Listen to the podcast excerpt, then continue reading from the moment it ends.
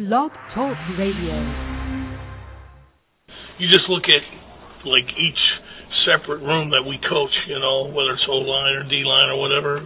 There's been a a, a transition to uh, to unity, to discipline, to going to school, to making grades, to playing hard, and and you're starting to see it on on film, on tape. And we might have had a uh, somewhat poor out outpouring in that game for, of offense, but I thought we played hard. You know, as a team, whether it was special teams, our defense was sensational, and our offense, uh, we're playing hard. We're, and if we keep playing hard, we're, we're going to be a dangerous team. That's that's the whole key. And I think we just had five of the five great practices, and we're getting better. And, you know, we got confidence and and depth, and uh, and we're practicing hard.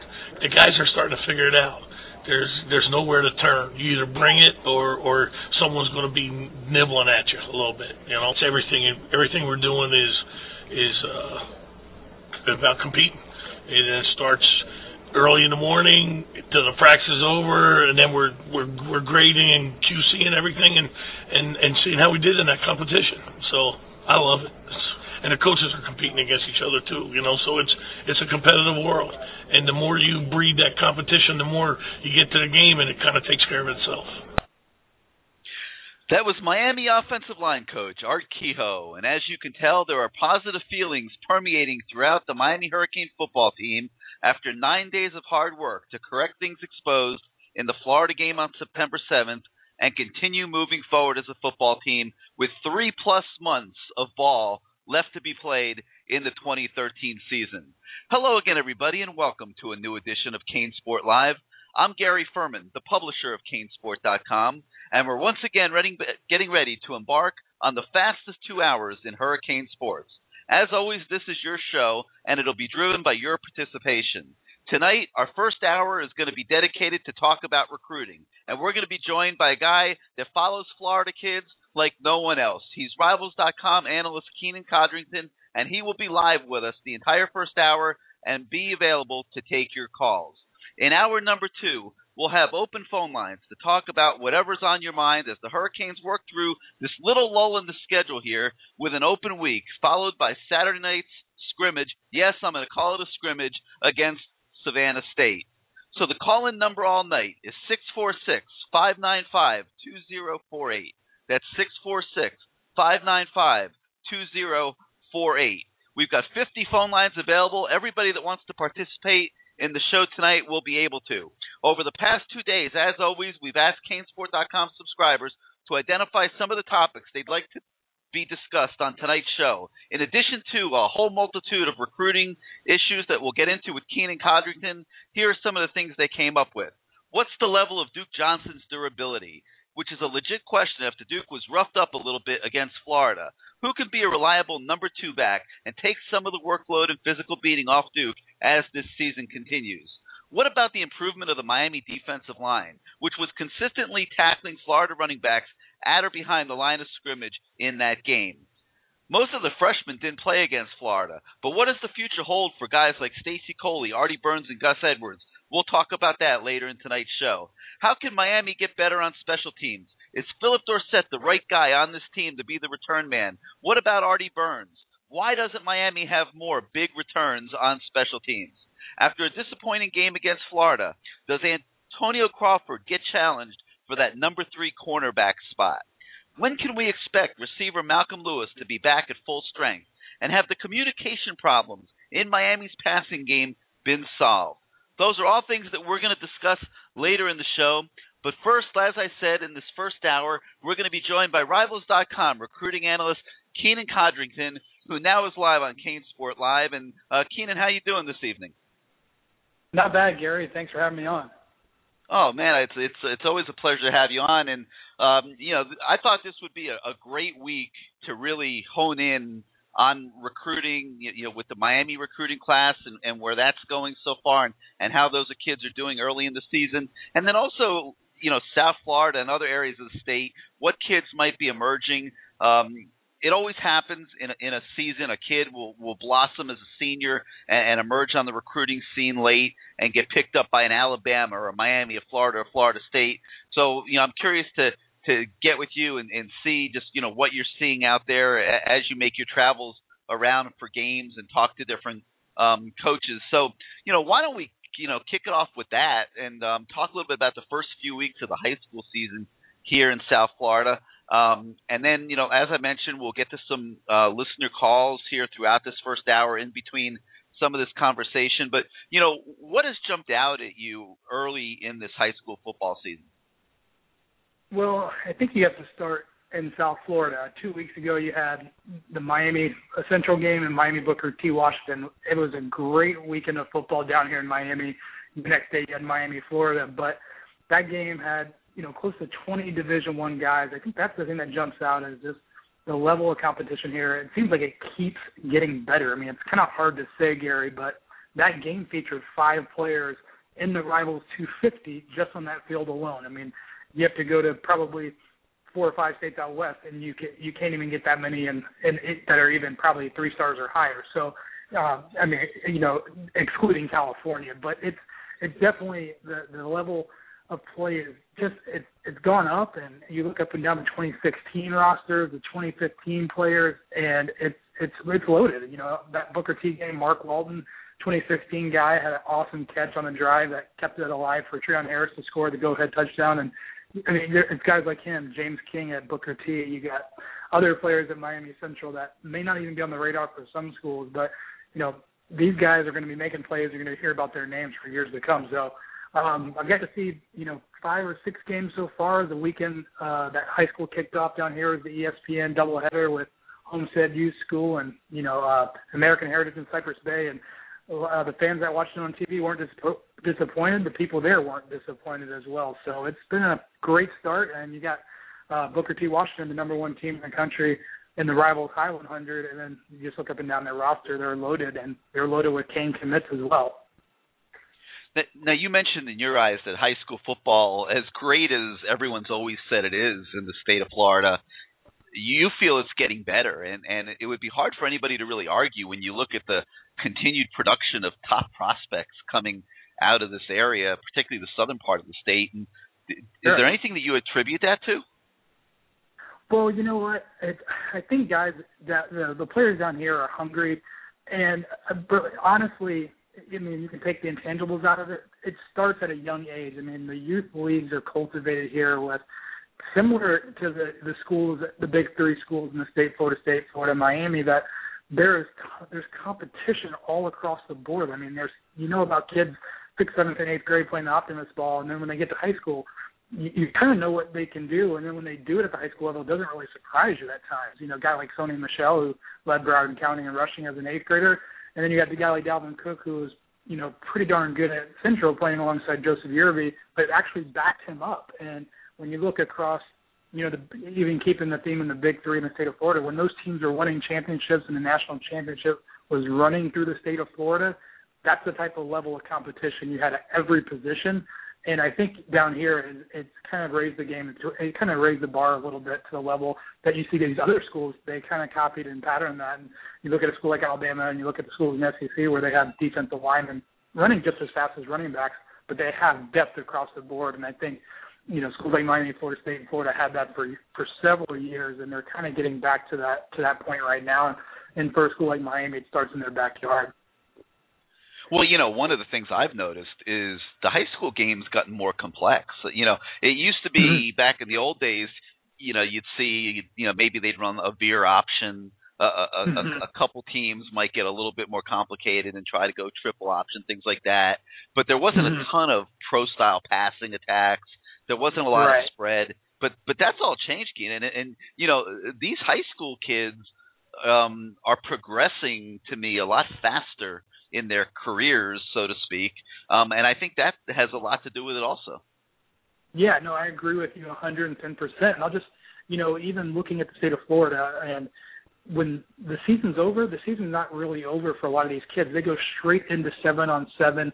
You know, the state of Florida, in particular, South Florida, is not a big multi, you know, dual dual sport kind of location. There's not a lot of guys playing baseball. There's it's not a big basketball state. It's it's football. It's football. It's football, and it's 12 months out of the year. So these kids getting seven on seven work when it comes game time, it's just repetition for them. But you're right. They're picking up more complex offenses.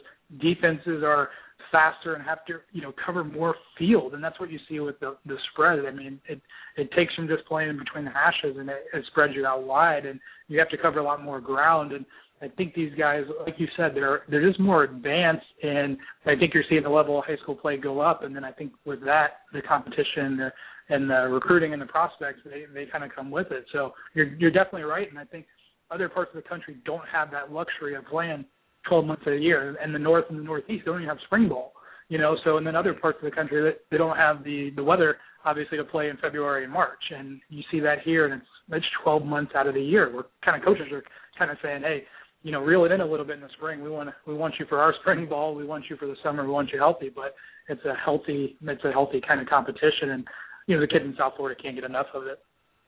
Yeah. Well, you know, I want to get a little in depth into some of these kids in the Miami recruiting class, but first, um, mm-hmm. we're going to go out to the phone lines. We got a caller who I'm assuming is calling in with a recruiting question from the 504, and you're now live on CaneSport Live. Hello. Go ahead. You're on the air.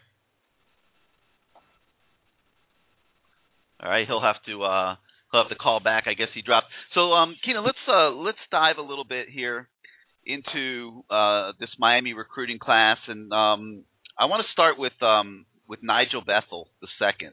Um, mm-hmm. Changed changed his name in midstream. Um, a little bit of a, of a smaller cornerback, but um, a guy that that really plays bigger than his five eight size, doesn't he?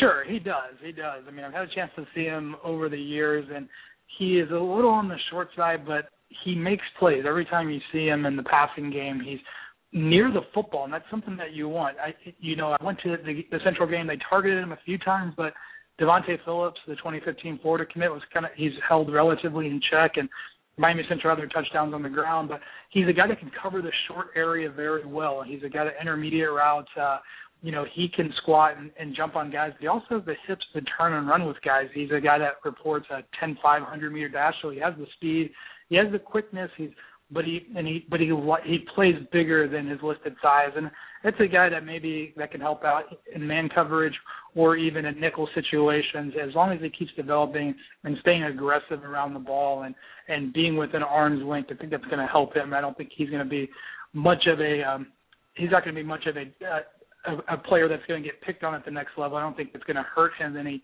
or hurt his stock. I mean, he's probably an Antonio Crawford, uh, just about an inch or, so, inch or so shorter, but he's a playmaker. He makes plays in the state championship game. He had an interception. He probably should have had two. He dropped one. He jumps routes very well, and he's very confident. And he, he comes from a school that it's all about competition, and I think that's a good that's a good thing to have. And when you got a little chip on your shoulder, it, that kind of brings up the best in you. And that's the kind of guy that Miami used to recruit, and I think they're kind of getting back to that with their South Florida mantra for this 20, 2014 class. Well, you know, opponents certainly respect him. Um, you know, he really has mm-hmm. not gotten an enormous amount of action so far sure. uh, this season. You know, in fact, in the most recent statistics that that we obtained from Booker T, I mean, he has mm-hmm. one tackle on the season.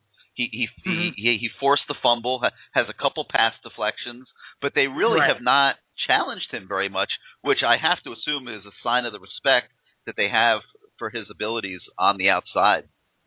Yeah, um, sure, and, and it's you know it's one thing too, Gary. When we go to watch these kids and you know the analysts or even the team site and the publishers, cornerback is you know it's sometimes very hard for those guys to have a big game. I mean, like you said, those stats aren't they're not going to blow anybody away, but it's also a compliment when you can cut down half the field and they don't go to your side. You may not, you may have a clean jersey at the end of the day, but it's also a sign of respect too. So, you know, sometimes it's harder to grade those guys, but at the same time, like you said, if they're not going to challenge you, that's a good thing for your team and your defense, and you cut off half the field and makes other guys' job a lot more easier. Yeah, no doubt about it. He's Keenan Codrington, recruiting analyst for Rivals.com, joining us on CaneSport Live tonight. You're welcome to call in and ask Keenan a question or if you have a recruiting topic you'd like to talk about here in this first hour, the number is 646 595 2048. 646 595 2048. We're going to take another shot now back out to the 504, where you are now live on CaneSport Live. Yeah, how you doing, man? There you are. How you doing? Uh, I'm good, man. I got a quick question. Jerry, All you know what I've been saying for five years. Well, it's been four years. The Canes have should have recruited Leonard Fournette out of New Orleans. I'm telling you, the, the running backs in Miami, Cook, Yearby, and Michel, are incredible. But I'm gonna tell you right now, Leonard Fournette is gonna be the best back in the country, bar none. I mean, he is just incredible. And I was just saying, I was I was yapping this four years ago, and I know it's been changes with with a new coaching staff, but man, Leonard Fournette, that kid has got it, and I think Miami still. I- know he set he set up a recruiting visit to uh, come down to Miami, but I think Miami really should have put the full court press on recruiting that kid. He is just phenomenal. Well, you know, I think they would like to. I mean, as you mentioned, he is right now. He's got Miami on his five visit list, and uh, you know, I don't know how serious he is ab- about Miami. Um, Keenan, have, have you got any feedback on, on this one? Have you heard anything about whether Fournette is seriously considering the Hurricanes, or whether it's just a celebrity visit and chance to go see South Beach? Yeah, Gary, um, that's a good question. I actually talked to our rivals. Uh, I actually talked to our Midlands analyst, Jason Howell, and all signs point to LSU and Alabama being out front. I think he's intrigued um, by Miami, kind of what Miami has to offer. I think he's intrigued by a guy like Deke Johnson having a lot of success as a freshman. So that could pique his interest in getting him to campus. Obviously, is the most important, and for a school like Miami that does official visits after the season, kind of late in the ball game, it could give him something to think about with LSU and Alabama. He may, you know, depth chart may be in Miami's favor, so there could be uh, something that he may see as a good opportunity for him. Maybe come in there and play with Yearby, play with Duke for a year if he has the success this year, or next year, and goes on to the NFL. So um, I wouldn't count Miami out. I think LSU and Alabama have done a good job with them so far, um, but Miami's right in there. And they recruited Standish Dobard out of New Orleans last year, so there is a possibility. It's just getting him to campus letting him see something different than he hasn't seen before, maybe at the other schools in the SEC. So I think they have a chance, and maybe maybe a long shot right now, maybe about a five and ten percent. But getting him to campus is the big part of the battle, and we'll see. I mean, they've had success in New Orleans over the past years. Ed Reed, Reggie Wayne, and others. So um, even Duron Thomas, running back, came out of Louisiana a few years ago. So we will see how it goes. But um, the fact that they're in the mix when everybody has him pegged to LSU and Alabama is certainly a good sign as far as recruiting goes for them and and their national and their you know perception out there outside of just the state of Florida. Well, you know, obviously the 504, I believe, is in Louisiana, um, which is why, you know, I, I think you're probably calling about Leonard Fournette, and uh, there's no question that he's one of the top two or three running backs in the country. Um, Yeah. And and you can be rest assured that if he will take Miami seriously, they will return the favor. I'll tell you, Gary. Um, the high school that the kids coming out of is the high school we. I went to the kids' high school, and the thing was when I was there, the LSU and they didn't recruit at my at that high school. We had they had a terrible relationship, and I don't know when Saban got there, things changed and and end up getting the Honey Badger, and a number of other kids. But the thing is where Alabama has Alabama and LSU has a strong hold is because Burton Burns, the running back coach, and the recruiter at LSU both came from St. Augustine. So that's where that connection Right. with Fournette is with with Alabama and with LSU. But ever since the eighth grade, this kid, I'm telling you, no disrespect to Yearby and Cook, which are incredible backs, but this kid, I mean, against Karr, the number number two, number three rated high school in the country, he ran he did he ran from 176. I was at the game. He is the real deal, and I just think that Miami, if they can, I will put more of a push to try to get this kid in because he is he is he's special. He really is. Well, you know, I think they are trying as, hard as they can. You know, you can only go to Louisiana so many times when you're at Miami, but you know, they're they're hopefully going to get him in on that visit. And uh, like Keenan said, when you get a visit, anything can happen. And uh, you know, they're going to take their best shot. Did you have anything else tonight? Um, I, I did. Um, as far as uh, recruiting, as far as um, a lot of the kids from Booker T and Central, as far as like 2016. Um, uh, any more, any any new prospects, any any any possibly uh, any any um, uh, new new um, prospects that you guys have seen uh, that that that could be Miami leans, or it's just kind of early to tell. I just want to find out. Keenan, I'll let you take that one. Yeah, sure, no problem. Uh, it's a good question too, and even getting back to the point of Fournette, it's Miami. If they're going to put the full court pressure on Fournette, they, uh, they they're going to do it and they have to ramp it up. It's a high level of competition. As you mentioned, Burton Burns is a St. Aug alum, and even LSU's ace recruiter Frank Wilson is a St. Aug alum. So it's a it's a tough uphill battle, but it's like you know like they get him to campus, you never know. But getting back to Booker T, uh, keep an eye on James King. He's a linebacker at Booker T. He's around six two, two hundred pounds. He's a sophomore. He has a chance to be a very good one down the road. I, I had a chance to see him against Central. He had a great game. Mark Walton's another name to remember. He's a 2016 back. He's leaning strong toward Miami. When Miami offered him, he actually wanted to commit, but he actually held off and wanted to talk to his mom and his and his family, you know, to look around to do some other options. But Miami's in great shape with Mark. Um, those are two names from Booker T that have done a really nice job. And they they have some other younger guys. Um, those are the kind of the guys the names names to remember. Um, and at Miami Central, there's a defensive lineman named Furman Silva. He's a junior, not very big, around six one, two fifteen, but he's very active. He makes a ton of plays. Um, they also have a couple of junior DBs. Uh, Deatric, I'm sorry, Calvin Brewton who's already got offers from Florida State, West Virginia. He's interested in Miami, um, and they also have another defensive back in their secondary that that has a chance to maybe get some get some looks down the road. Um, and his name actually just slipped my mind, but Brewton's kind of the headliner of that secondary. Uh, Furman Silva's very solid as well. Uh, and they have some younger guys, and you just you never can tell with those guys. They always reload, and there's going to be guys to watch down there. And um, they're they're number one. Uh, Booker T's number one for a reason, and Central's not far behind. That was a good, tough game by both teams, and I think uh, you know just keep an eye on Walton, keep an eye on Furman Silva, keep an eye on James King. Those are three guys that have a chance to be pretty special down the road. Okay. Okay. All right. Yeah, I just, that I'm that should answer your in. question. That's it. Yep, perfect. I just want to just just listen. That's it. All right. Thanks for calling tonight. Um, All right, man. we'll- Thanks. We'll talk to you again next week. All right. Now let's shoot over to the um, the 907 where you are now live on CaneSport Live. Hello. Hello. Yep. Go ahead. You're on the air.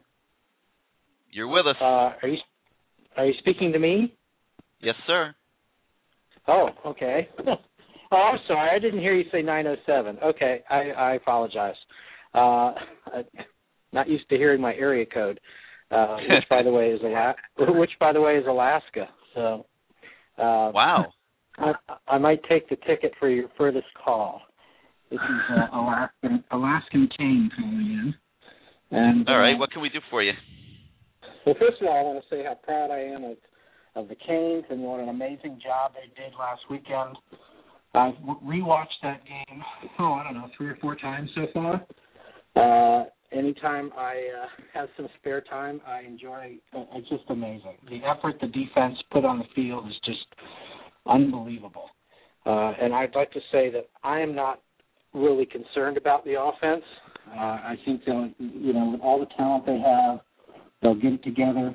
Um, the defense of Florida is one of the, probably one of the best in the country, and uh, I'm just happy they uh, found a way to win. Period. Uh, I do have a, a question about the game, but not not on the field. Uh, why were there empty seats? What were all the empty seats in the corners in the upper deck uh, all Um, those about? were those were extra seats in the student section that that I guess they that, that were there for student overflow that that they never filled. I th- I think that was the biggest the biggest reason, and I think there was another section of seats that they had reserved for um high school football players and and and and kids that maybe didn't get totally filled, and I think that's what you saw on TV. Okay, I was curious. It's a shame when they have seats like that in such a high demand game. especially for such a high demand game. Yeah, and I'm sure that wasn't the plan, but it just turned out that way. But they still had a record crowd there, so that was good. Alaska Cane, thanks so much for uh, calling, and Uh, hopefully uh, we'll we'll hear more from you in um in, in on future shows. Um, this is CaneSport Live, and we're joined by Rivals.com recruiting analyst Keenan Codrington. Uh, we're we're talking a lot of recruiting here in the first hour, and we'll get uh, to more of your calls. The phone number is six four six five nine five two zero four eight. 646 595 2048. And now we're going to shoot out to the uh, 515 where you're now live on CaneSport Live. Hey Gary, hey Keenan. Hey, how you doing? Good. Uh, I want to talk about Demetrius Jackson. So, you know, right now he's rated as a as a two star prospect. I think, you know, through the first couple of games, it's pretty obvious that he's a beast. Um, and that might be a bit of an understatement. You know, for a kid who just came out of nowhere playing his first year of high school football, and I mean he's about as unstoppable as as Chad Thomas. What uh, has he been piquing a lot of people's interest, and what can we expect to see for him in a jump up in the rankings here in the f- near future? Well, Keenan, I know Yeah, that's a kid you're, you're you're looking a lot at because you know he mentioned the rankings. Um, it, you know, we we need to get a good ranking on on Jackson, and uh, I'm sure you've been paying very close attention to him. Yeah, no, it's a, it's a great question, and it's it's an easy one to answer because the level of play on the field by Jackson. I mean, the Norcross game, he was very good, as the caller said, if not as good as Chad Thomas. I think, you know, in Chad's uh, in Chad's defense, he's playing a little out of position at D tackle at times, and then he's sliding outside on third downs. But Jackson has been a tremendous force in helping uh, the Booker T D line, and I had a chance to see him in person at that Central game and he put together a complete game. He had a pass deflection that led to an interception, um, and he was the guy that was making a lot of plays in the backfield. Even if he wasn't getting to the quarterback on passing plays, he was getting his hands in passing lanes. He's very long. He has a great wingspan, and, he's a guy that we just really wanted to see in person. Unfortunately, we couldn't see him at the Miami summer camp. It's not open to the media, so the only thing we had to go off with is uh, spring film on Hudl, which you know piqued the interest of Arkansas, Miami, and a few other schools, but he he's definitely put together a great senior year. He's a guy, as Gary mentioned earlier, you know, he's a late bloomer, and I think his best football is ahead of him. He's still learning the game. He's very raw. You like his size.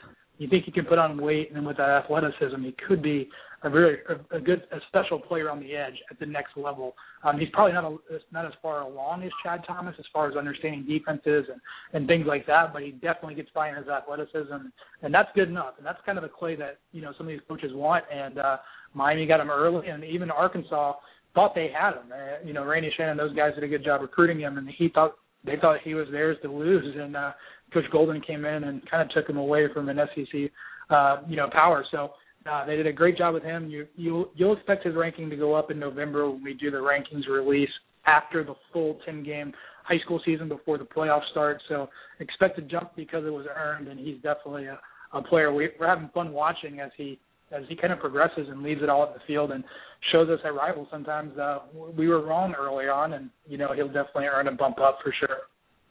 Well, you know, I mean, for he, those, uh, I was just going to say for those that want to compare, um, you know, Chad Thomas so far this season has seven tackles, two for a loss, and and one sack. Um, and Jackson has 11 tackles with five sacks. So, you know, maybe partially because Chad Thomas is getting so much attention, um, he's thriving on the other side, but, you know, clearly is having as good or better a season right now than Chad Thomas. Well, watching that uh watching that Norcross game, you know, you can't help but to compare Chad Thomas and and Jackson to Lorenzo Carter and Sure. uh you know, Lorenzo Carter obviously a, a top 10 in the nation prospect, five-star recruit, you know, got handled pretty easily by a, you know, a no-name, you know, undersized uh def- or offensive tackle from Booker T. You know, Sure. I mean, he it, it it was almost night and day watching those two guys. It was like, well, these two guys look like five stars, and and and Carter looked like the two star in that game. Sure, sure. You know, Carter Carter didn't have the best game. He did make a few plays in the backfield, um, but he you're right, Jordan Ingram, who, you know, for people that follow South Florida football, he he's got that played last year at Booker T. Um, he's probably more better suited for guard, but he uh he, he was athletic enough to hold Carter. He has a good strong lower base. He's a district champion wrestler. So he's a guy that a lot of people knew about down here, but when he got on the national stage, he really took advantage. And now he's got schools like Georgia State and other schools calling him. But uh, you know, Chad, you know, again, Chad's kind of playing a little out of position, and and, and the games that I watched him, and he's kind of sliding inside a little bit. So his production may not be there. And Jackson is like you know Gary said, he's taken advantage. Five sacks already. That's that's more than Chad had last year in the regular season. But um, you know, there's a long, a lot of football left to go, and I think Chad will be tell, tell he'll tell you he's happy that the team is uh, where they are and having a chance to compete for another state title. And as long as he and Jackson keep playing well together, I think that's probably the most important thing for their team. And then at the next level, um, you know, sky's the limit for both of those two. I think both are still haven't reached their potential. I think Jackson's uh, he's a little more raw and his upside a little higher, and I think Chad definitely has a chance to as he picks up uh, as he adds more to his game, as he adds more weight, and he hones in on his his preferred position as, as strong side defense, and I think he'll be just fine when he gets to Miami. Um, one one more quick question, you know, related to Jackson. You know, he committed to Miami, you know, kind of out of the blue, you know, mm-hmm. right after we offered, and you know, and then shortly after that, you know, I get I don't know if wavered on his commitment is is quite the right term, but mm-hmm. uh, you know, what do you think? Is he is he solid to Miami, or or is he going to be looking around? Yeah, I, I mean, I'll answer. I think he's I think he's solid in Miami. I think as he keeps having uh, this type of season, there'll be more interest. Will he be open to, to hearing from other schools? Sure. I mean, um, I'm actually going to his game on Thursday against Jackson. Um, I'll have a chance to talk to him a little more.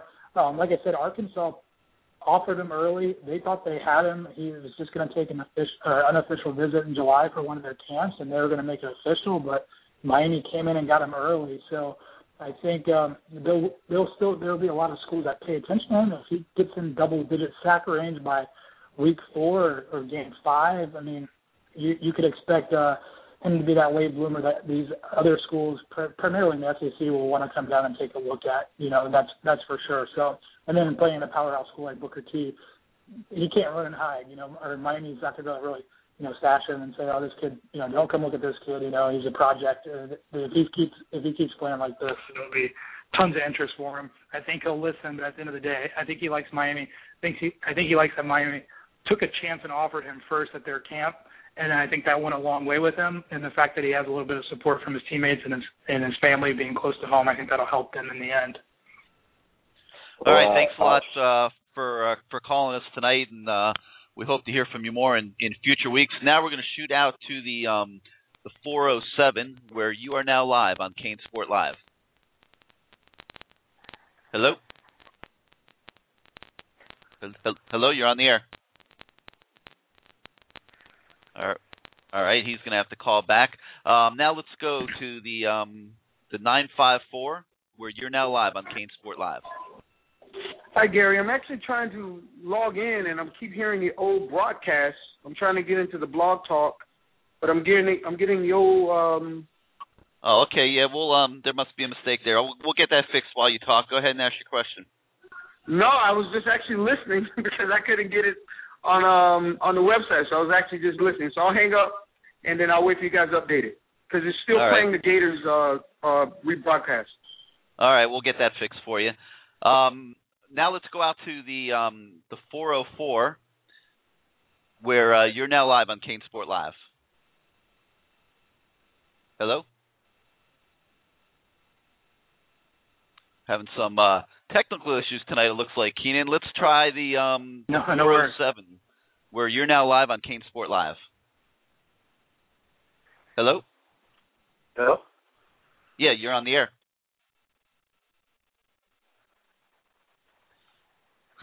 All right. I, you know, I think what's going on here is uh, people are calling in to listen to the show because there's a there's a link mix up, um, which which I'm going to get fixed while we're talking, Keenan. Um, no, another no guy that I that I wanted to um, to address with you is Trevor Darling from Miami mm-hmm. Central, mm-hmm. and um, you know he's a guy who obviously committed to Miami a long time ago, and th- there have been rumors on and off of him sort of flirting with some other schools, and you know nothing that's really been that substantiated, but there's also been a little scuttlebutt that maybe a lot of those other schools that he might be flirting with may not be interested in offering him. And you know, what do you think the real story is with Trevor Darling, and and how good of a prospect do you feel he is? Well, I, I like Trevor. I mean, he's playing tackle right now. He has tackle height, um, but he's a guy that could maybe slide over to to guard a little bit, um, and he's playing on the right side of the football. Um, he, he has a chance to to kind of get better with some better coaching. Um, he's kind of he has the size that you want, and, and he's a guy that can really maul guys if he if he plays hard every down. He's he's he's, fairly lucky, Gary, in the fact that he blocks for you know Dalvin Cook and Joseph Yearby, who probably could run for two two thousand yards without offensive line. Just that's just how good they are, and and and that's that's no slap to to, to Darling, but he plays along a, a pretty good line. You know, Michael Smith, um, these other and his other defensive linemen, Reginald Bain, they're all going you know D1 schools. You know, USF, FAU. Raul Diaz, the center, has a couple BCS offers, so he he plays along a good line, um, and he has a chance to to you know get better. I think with more development at the next level as he kind of learns the game a little more. Um, I had a chance to see him this summer. He was actually at the FSU Jimbo Fisher camp. He went up there and worked out. You know, Dalvin and some other players who were already committed were there. I think it was he was just there to support his teammates. So I'm not sure with if there's some other interests out there from other schools how legit that is, and you know what, what these other schools want to hear from him. But I know he went to Florida State that was pretty much it. I talked to him, and he hasn't mentioned any other school to me except Miami. So um, it'd be I'd be curious to see what other schools or if he takes any official visits this fall. Yeah, um, you know, I've I haven't put a lot of stock in it. I I do think he is going to end up at Miami, and you know, I don't think there's a ton to worry about there. But uh, you know, mm-hmm. big kid, Miami Central. It, it it would not be a surprise if some other schools were interested in him. But you know, he's been in that Miami camp for so many months now, and I, I got to think he's going to end up at Miami. Um, another kid mm-hmm. I wanted to ask you about is Riley Gibbons, another offensive lineman. This one from the Tampa yeah. area, and I've heard some different reviews on him. Rivals has him rated as a four star. Uh, talk a little mm-hmm. bit about Riley Gibbons and, and what you've seen in him. Well, I had a chance to see Riley uh, a lot when he was a sophomore. Um, when he when I was actually working uh, for ESPN, and he came to some of the Nike events, and he he actually came to the, the event as a, as a tight end as a sophomore. I mean, he he he's still learning the tackle position as a junior.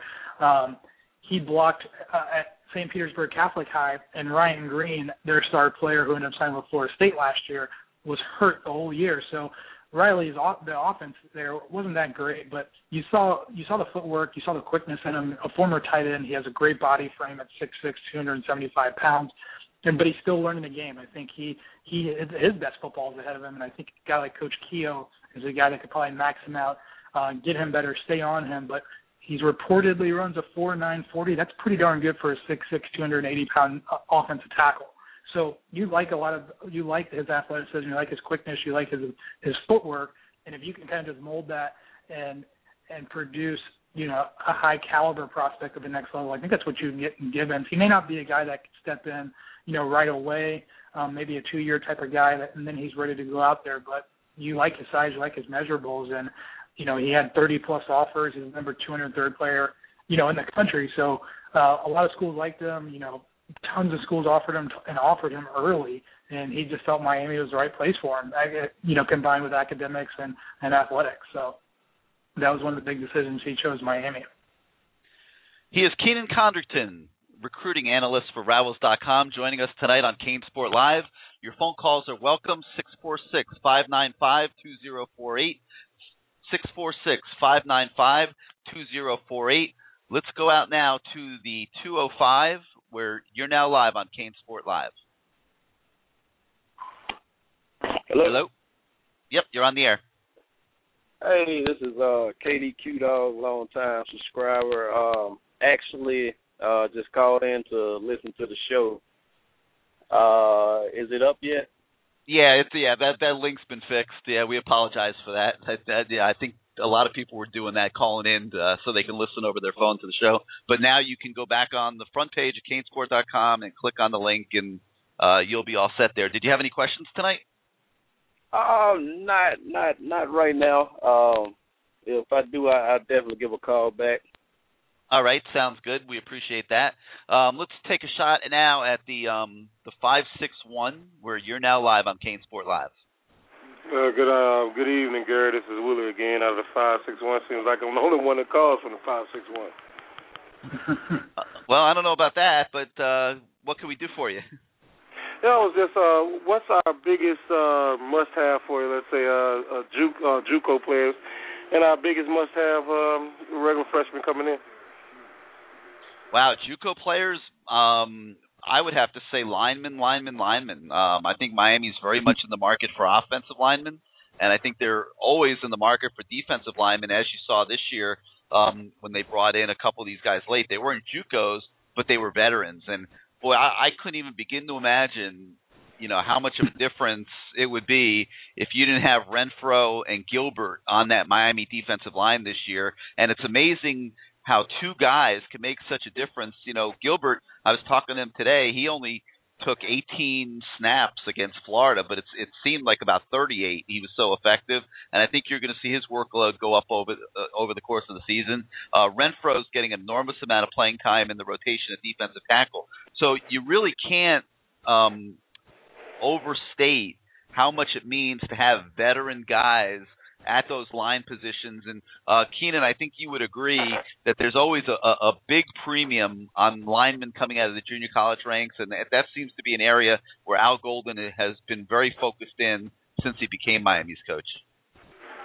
Yeah, I think you have to give Coach Golden a lot of credit. And Gary, I'll, I'll say this: he's been very creative with his roster management, bringing in the the two transfers, like you said, has paid tremendous dividends, and we're you know through two games, and I think that's very important.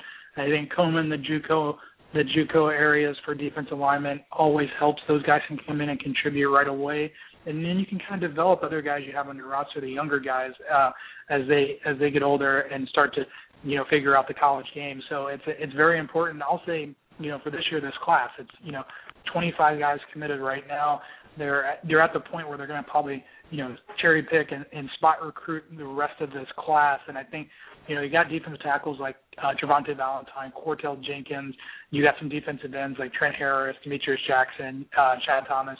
So they're doing a good job along the defensive line. You know, Dalvin Stuckey is a JUCO player, another uh, defensive tackle. So they're doing a good job identifying needs. They've done that with quarterback. I think that's another position in need. As you learned, Preston Dewey today is retiring from football due to a back issue. You got two quarterbacks committed.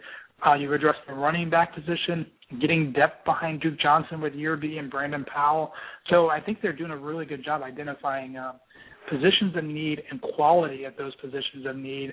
Um, and and the class looks very good so far. And even linebacker, I think, you know, Gary, you, you can you understand too. They, they need some depth at linebacker. You got a guy like Terry McRae from Pompano Beach, Ely, who LSU just offered yesterday. So they're yeah, getting yeah, guys yeah, that people, that, yeah. they're getting guys. Yeah, they're getting guys other people want, and they're getting quality and they're getting depth. So they're doing a really nice job this year. Obviously, the best class so far and and you and you have to give Golden his staff credit. And you know they they're not worrying about the sanctions anymore. They're going out and putting their plan together, and they're they're attacking it. So you have to give them credit for what they're doing.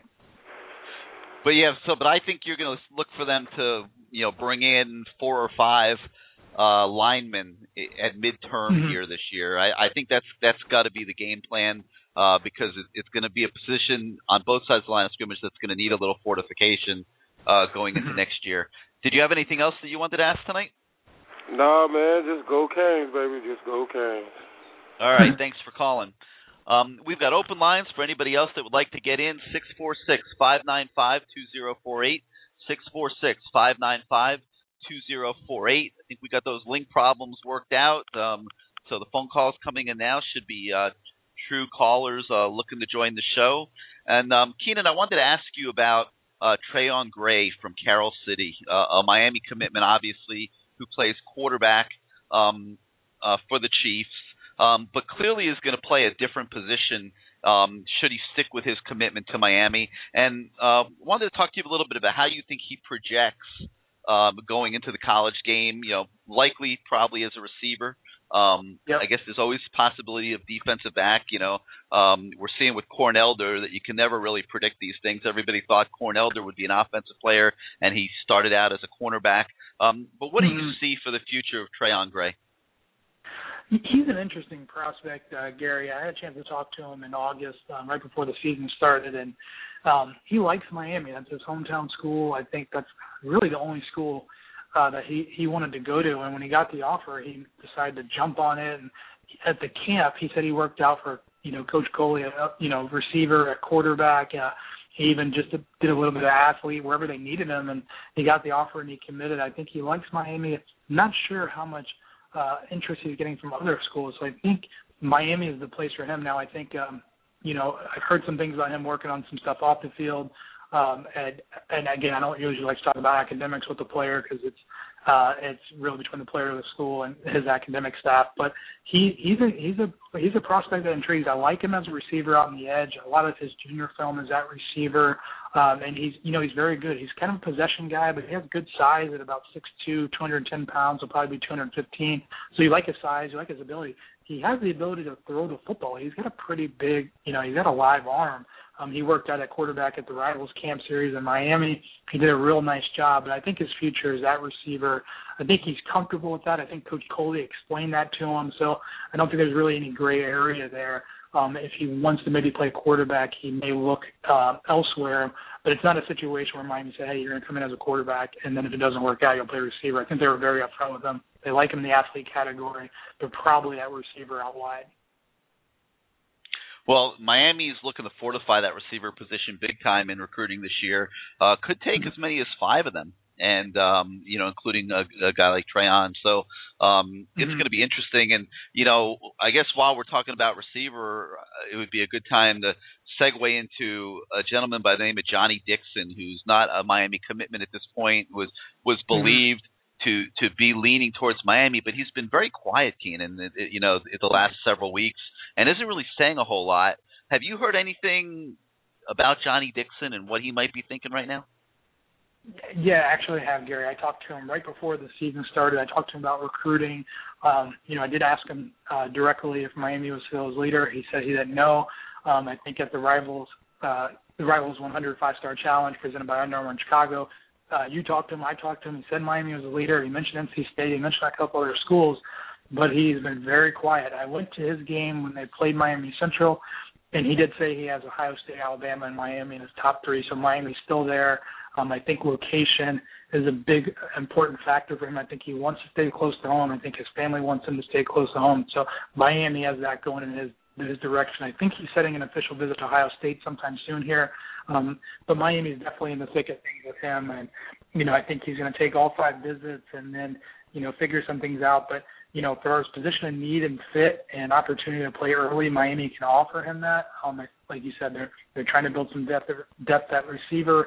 It's a school close to home. I think he likes that. So Miami's in good shape. I think Ohio State and Alabama will still be in the mix with them. It depends on how high um, he is on their board as well. I think he's a priority recruit for Miami. So if they keep pushing on him, I, th- I like I like their chances with him. You know, we kind of had him as a kind of a, a strong, you know, kind of a soft lock, a, you know, pretty hard lean to Miami. So they're doing a good job with him. And you know, every time we talk to Dixon, he mentions Miami, and uh, now he's starting to fortify that top three. And you know, Ohio State, Alabama, Miami are right in it. Yeah, I would agree. Um, you know, I think there's a little reason for concern that he hasn't committed to this point and, and is being so mm-hmm. quiet. But but I would have to agree that you know Miami probably does remain the leader. Uh, I'm expecting Alabama to make a big run for Travis Rudolph, and if they're able to get him, um, I think that would take Dixon off the table for for Bama, mm-hmm. and and you know probably make him even more likely to sign with Miami. But the Hurricanes certainly aren't taking anything for granted. They're recruiting other sure. receivers. Um, they had Braxton Berrios in for an official visit a week ago. That went very, very well. Would not be shocked to see a Berrios commitment um, to Miami uh, in the coming weeks. Although I know South Carolina's making a big push as well um, as is Ohio State. He also went out to Oregon, so a lot of interest in Braxton Berrios, considering he's a little bit of, of an undersized receiver, but I think a lot of schools like him as a potential threat out of the slot, and um, he's sure. like a Wes Welker, Wes Welker kind of like you know style receiver uh, yeah. that everybody you know seems to really love. Um, let's yeah, go no, back out to the. Oh, go ahead, Keenan. No, no, I'm sorry. I think that's a fair comparison. I've had a chance to see Berrios since he was a freshman um, you know, coming to the Nike events and clocking a four six laser forty. And I even talked to a former NFL scout whose father coaches over in Raleigh, who said um, he's one of the best high school players he he's he's ever seen. And that's high praise, but he's a definitely a guy that doesn't have maybe the measurables that some of these other receivers have. But he makes plays, he gets the job done, and he can be put anywhere on the field and make plays, and that's pretty important. And I think he likes Miami. I think he likes the style of play and kind of the swagger they bring, and he's that type of guy. So um, it, they, they, I think they're in good shape with him, and I think other schools are going to be fighting for him too, Gary, like you mentioned. Yeah, you know, I saw him when he was in on his official visit, and he's a kid that does have a little swag to him himself. And Mhm. uh, I, Right. it just you know flashed through my mind. God, this is the perfect kid to come play for James Coley. You know, there's this is you know Sure. Coley's got swag, the kid's got swag, so I I could see them uh, hitting it off really well. And I know that Brad Kaaya, the quarterback that's committed to Miami, uh, bonded very well with Berrios at some of the um All Star games in, in the preseason. He's He's Keenan Sure. Codrington, recruiting analyst for Rivals.com, joining us on CaneSport Live. You're welcome to call in at 646-595-2048. 646-595-2048. We're going to go back back to the phone lines right now, and we're going to go out to the 407 where you're now live on CaneSport Live. Hello? All right, boy, we're uh, setting a record for uh, drop calls uh, tonight, Keenan. so I'm gonna um, I'm gonna move on here um, to another guy I wanted to talk about, and that's Trent Harris um, out of Winter Park. Um, a guy that's having a monster season so far. He's uh, he's got 30 tackles in his first three games, 12 of them for a loss. He has seven sacks, um, and also has played a little offense. Actually, has a reception. I'm assuming as a tight end. He had, he caught a pass for for 12 yards, but he he's a kid that's really having a nice season on the defensive side of the ball in particular. What are your thoughts on Trent Harris?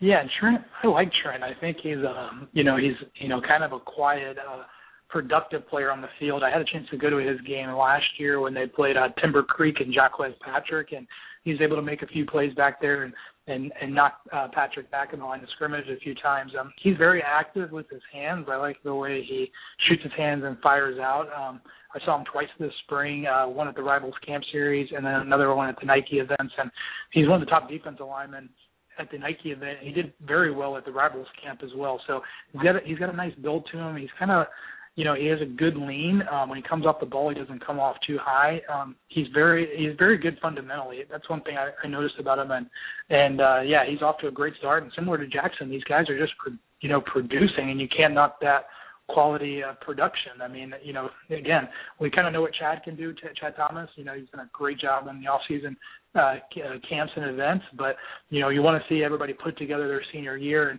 these guys like Trent Harris and Demetrius Jackson, they're taking advantage of that. Maybe they're using that kind of chip on their shoulder a little bit, and they're playing at such a high level. And you know, I think Trent has a chance to maybe come in and be a third down type rush specialist.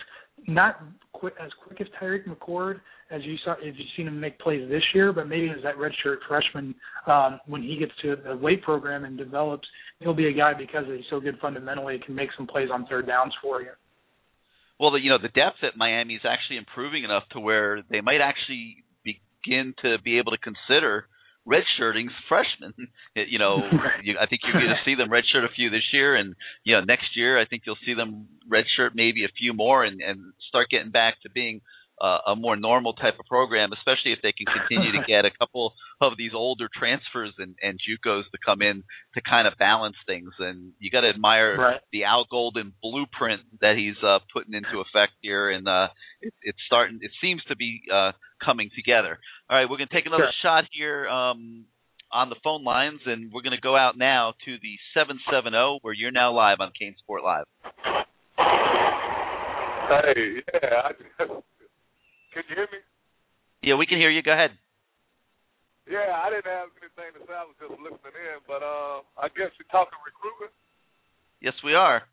You have any questions?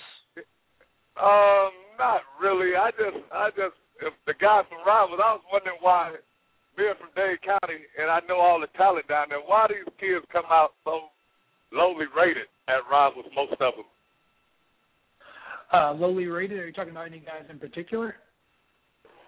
Mm, I can't call them, but I know it's a lot of. There's never any Holly five star talent coming out of there, and I think it's not enough to me. But you know, for my liking, when I I go to a lot of games and watch a lot, when most of the players, most of the teams from Florida have to travel and play all these out of state teams, and they be winning games, and I I can't figure that out. Um, yeah, I mean, scheduling, that's kind of a different matter. I mean, I think you got schools like Booker T and Central that'll go anywhere uh, and any time any place to play teams. But as far as being lowly rated, I mean, um, there's no, I mean, there's, you look a bit down the rivals in 100, it's Florida is probably the state that's most represented consistently. Um, you know, you have a five-star running back in Sony Michel. Um, you got Dalvin Cook, Joseph Yearby, rivals 100 running backs on the same team. KC McDermott committed to Miami, one of the top tackles in the country. So I don't think they're lowly rated. I think they're they're rated uh, very well and and, and accordingly. Um, you know, but as far as I don't know where no, I, I mean guys, I don't know what I know numbers you're. I know about those guys. I'm sorry to cut you off, but I'm talking about I, no, no, I thought it'd be a lot. I thought it'd be a lot more talent being that you know that Dade and Broward area. Mm-hmm. I thought it'd be a lot more. I know over the whole state. I know about Tony Michael. Well, he's going to Georgia. Seems like most mm-hmm. of our five star players always seem to be going to the SEC or somewhere like that. but I don't know. That's another story, another day maybe. But we'll get to the bottom of it.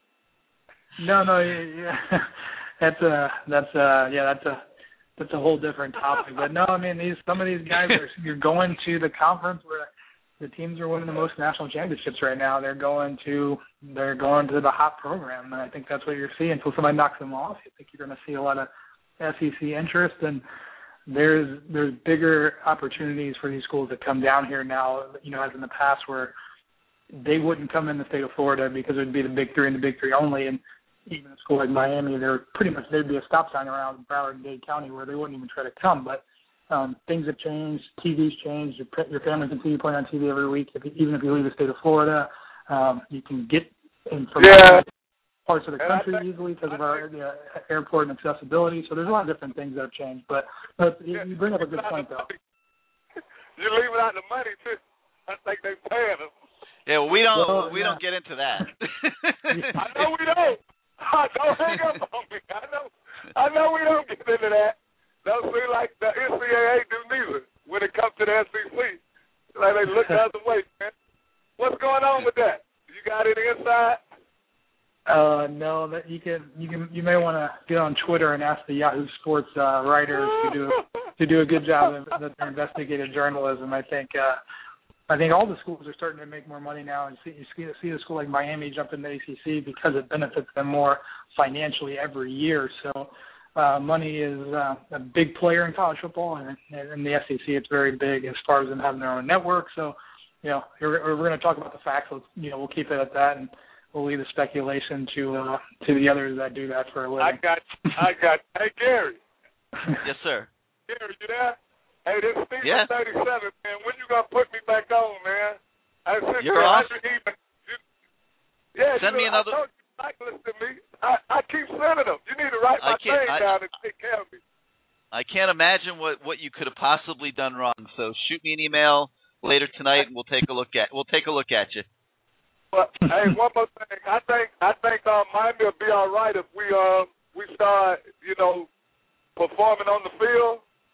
Like if we our offense, you know, the receivers, we start moving the ball, putting up points, and the um the kids who coming out of school, they see they gonna they gonna get a chance to shine and look good out there on the field and get opportunities. That you know that'll create um we'll get more recruits to come in. Same thing with the defense.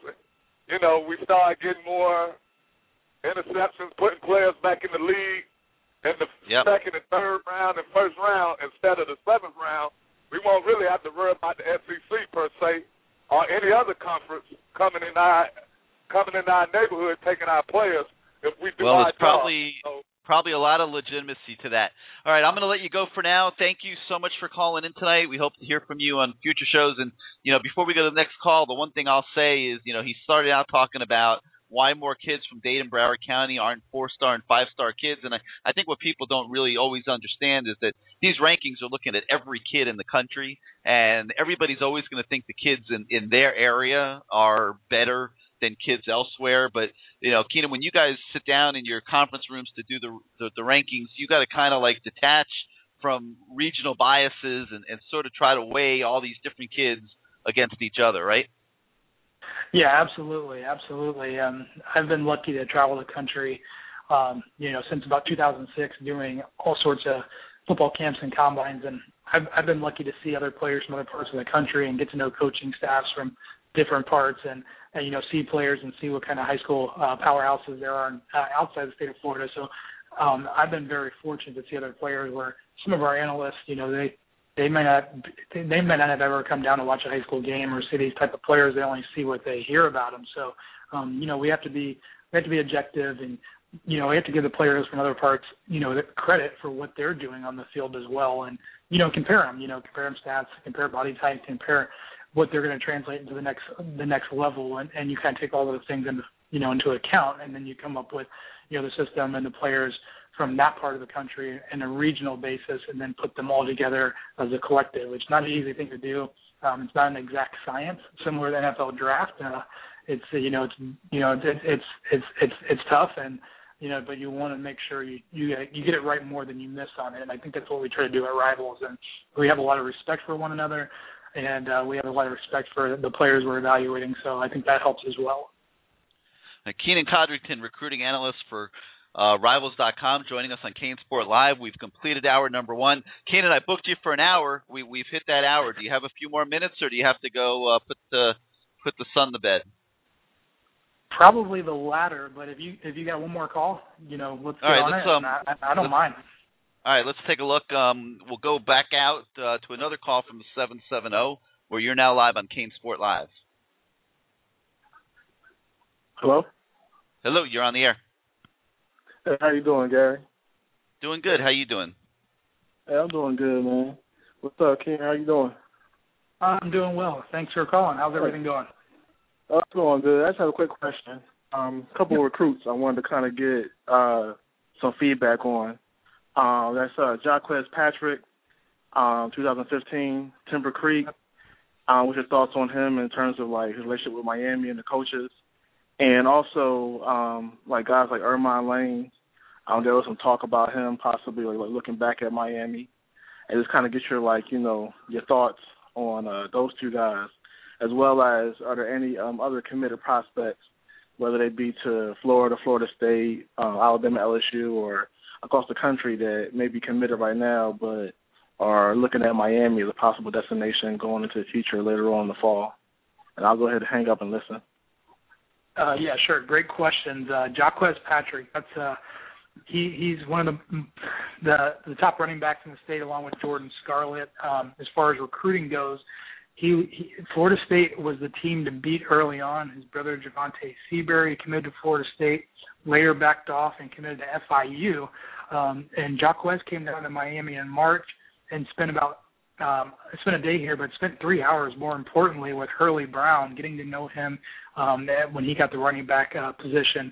So I think he has a strong interest in Miami. I think he he ends up in state. I think Florida is trying to do a good job recruiting him. Florida State um, has done a good job recruiting him and his family. Um, I know his mom really likes Coach Trickett. Uh, Michigan's another school that's kind of in the mix. He has a family member that coaches uh, ball up in Detroit, so he's seen Michigan this, this summer. He went on a tour, so Miami, I think, is in good shape. I think they're going to remain in the top three with uh, Jaquez. I think he has a good relationship with Hurlie. I think he likes uh, watching Duke uh, and the running backs right now. I think he doesn't mind competition. That's one thing about him. He's a little different than you know guys like Duke and Yearby are quick and fast. He's big. He's a power back. He can move the chain. But he don't let that fool you. He does have downhill speed, and once he gets going in the open field, he's tough to catch. I went to his game last year when they played Winter Park and Trent Harris, and Jaquez is he looked like a man against boys at times. So he's definitely a, a priority prospect for Miami as they try to look in the 2015 class for running back. And then on your uh, the second question, um, I think I think you did you ask me about um, who, who was the second uh, question, Gary? I'm sorry. What was the second one? Um, hmm. You know what? I forgot also, and he hung up. Yeah, sure. Yeah, But, I um, apologize for that. Um, but then, yeah, the committed guys, I think, you know, Miami's going to get on a few guys that are, you know, committed, and then that's, I mean, that's just the cycle. There's four more, four more months, and Miami does very well in the field. I think you'll see some committed guys looking at UM. You know, talking Josh Casher, the number two center in the country. He surprised me with saying he's been in touch with Miami. He likes Miami. He thinks he wants to take an official to Miami. So you never know. I mean, those sometimes those things come out of left field, and um, and, and Miami has to entertain that. They already have a center commit, but you know it's it's hard to say no to the number two center in the country if he's interested in your program. He's from Mobile, where Malik Rosier is from, and he's talked to him. So, you know, it's it's a long way to go. It's not, you know, it's not January, and we're talking about last minute flips. This is four or five more months before signing day, and I think Miami's they're they're in good shape right now. I think again they're going to spot recruit the rest of the way out. They got 25 guys, and you know obviously they have to do roster management and keep waiting for the NCAA. So um, I think they're in good shape right now. I think they're in good shape with Patrick as the caller asked, and um, you know again I apologize for the second question. I completely forgot. Yeah, and I apologize too. All right, let's try to squeeze in one last call before we let you, you go, Keenan. Uh, we're going to go out to the um, seven seven zero now, where um, hopefully in one second. Oh, he, he hung up. So I, I can't thank you enough for joining us tonight. And um, we're obviously going to have to do this again because uh, we only scratched the surface of the things I wanted to talk about, and um, I'm sure you know listeners w- would have many more questions as well. So you know, thanks for joining us tonight. We'll have you back in in, in future weeks, and we'll talk more recruiting and uh, see as the season progresses uh, what's going on out there. So thanks a lot, Keenan. We Gary. appreciate it. No problem. My pleasure, man. Thanks for having me on. That was Keenan Codrington, recruiting analyst for Rivals.com. Can't uh, thank him enough for spending an entire hour with us. I hope uh, you got some good insight into what you were looking to hear about recruiting. Feel free to call in with more recruiting questions. Um, and we're going to talk a little bit more about the Hurricanes in general here as we continue in hour number two. The call in number is 646 595 2048. 646 595 2048. And now we're going to try again out at the 770 where you're now live on CaneSport Live. Gary, I'm just Yes, sir. this uh this is Steven thirty seven again. Oh, okay. I was just What's going on? I, was- ain't nothing. I was just listening to you on um online on the phone. But uh, All right. Well, I, I could put you back on hold if you want. yeah, yeah. I just hold on. All right, I'm going to put you back on hold, and um, and you can go ahead and, and, and listen to the show. Um, so let's talk a little bit now about some of the general issues uh, going on with the Hurricanes. Um, obviously, coming off that Florida victory, um, they found a lot of things that they needed to work on here in this, these last nine days of, of, of practice. And I think what I'd first like to do is um, play for you an interview with with Stephen Morris, where he discussed several of those issues, and I think that'll give you a pretty good idea of what the mindset is of the team here as it moves forward out of the Florida game. And here he is, Miami quarterback Stephen Morris. Stephen, tell me, what's the reaction been like both from your teammates and from the school after the big win? I think my teammates are extremely happy about it. Obviously, that was a huge win for the team. I thought it was a great team effort win, and uh, the vibe around campus is actually going crazy right now. Everybody's uh, really excited and happy, and you can walk into classrooms and your professors are saying congratulations. So I think everybody around the whole university right now is just ecstatic. Everyone is saying the U is back, and I know it's such a great feeling. How do you keep yourselves from not getting over overexcited or, or feeling like you overachieved? Uh, our biggest focus right now is just moving forward and getting ready for the next week opponent. We're on a bye week right now, so our biggest emphasis right now is not to worry about what we did last week, but to correct the uh, mistakes that we had in the game versus Florida, and that goes offense, defense, and special, and especially in special teams. Offensively, you haven't been clicking as you was last year. I think a lot of people uh, fail to realize you you've been playing under different offensive coordinators. You got a new offensive coordinator, uh, and the offense has been kind of slow. Could you elaborate on that? Uh, the biggest thing that we're doing right now is just communicating better. Uh, a lot of times on our third down uh, conversions, we're failing on that because we're not communicating what we need to do. So uh, it's, it just takes one little thing to mess up a play. So we gotta just focus on the little things and do those a lot better. Now, obviously, we know Al Golden tells you guys, hey, we're not there yet. We're building this program back to where it once was. Last national title was with this guy right here, CP, 2001. And now I know you were a big Canes fan as a kid. Take me back. You remember the exact place where you were, right, when the Canes won that national title? Yeah, I had a towel wrapped over me. Uh, we just came out of the pool. I was about nine or ten years old, and we were just having a great time in the pool. And uh, all of a sudden, you know, the crowd, the adults were going crazy, and all of us came out of the pool, and uh, it was winding down at the end, and Miami won it, and we were just running around outside in pots and pans and swimming trunks, and it was a great night to remember.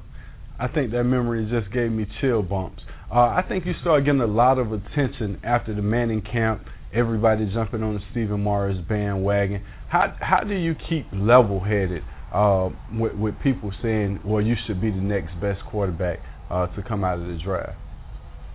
I think the best way I do it is I just focus on what I need to do to get better. Uh, there's so many aspects in my game that I'm trying to improve on right now, and the best thing about it is I come in to work every single day with the Coach Cole, and he's in my face about doing the little things right. And, and you know, my work is really laid out for me, and I'm just trying to improve every single day, and not only improve myself, but improve my teammates along the way.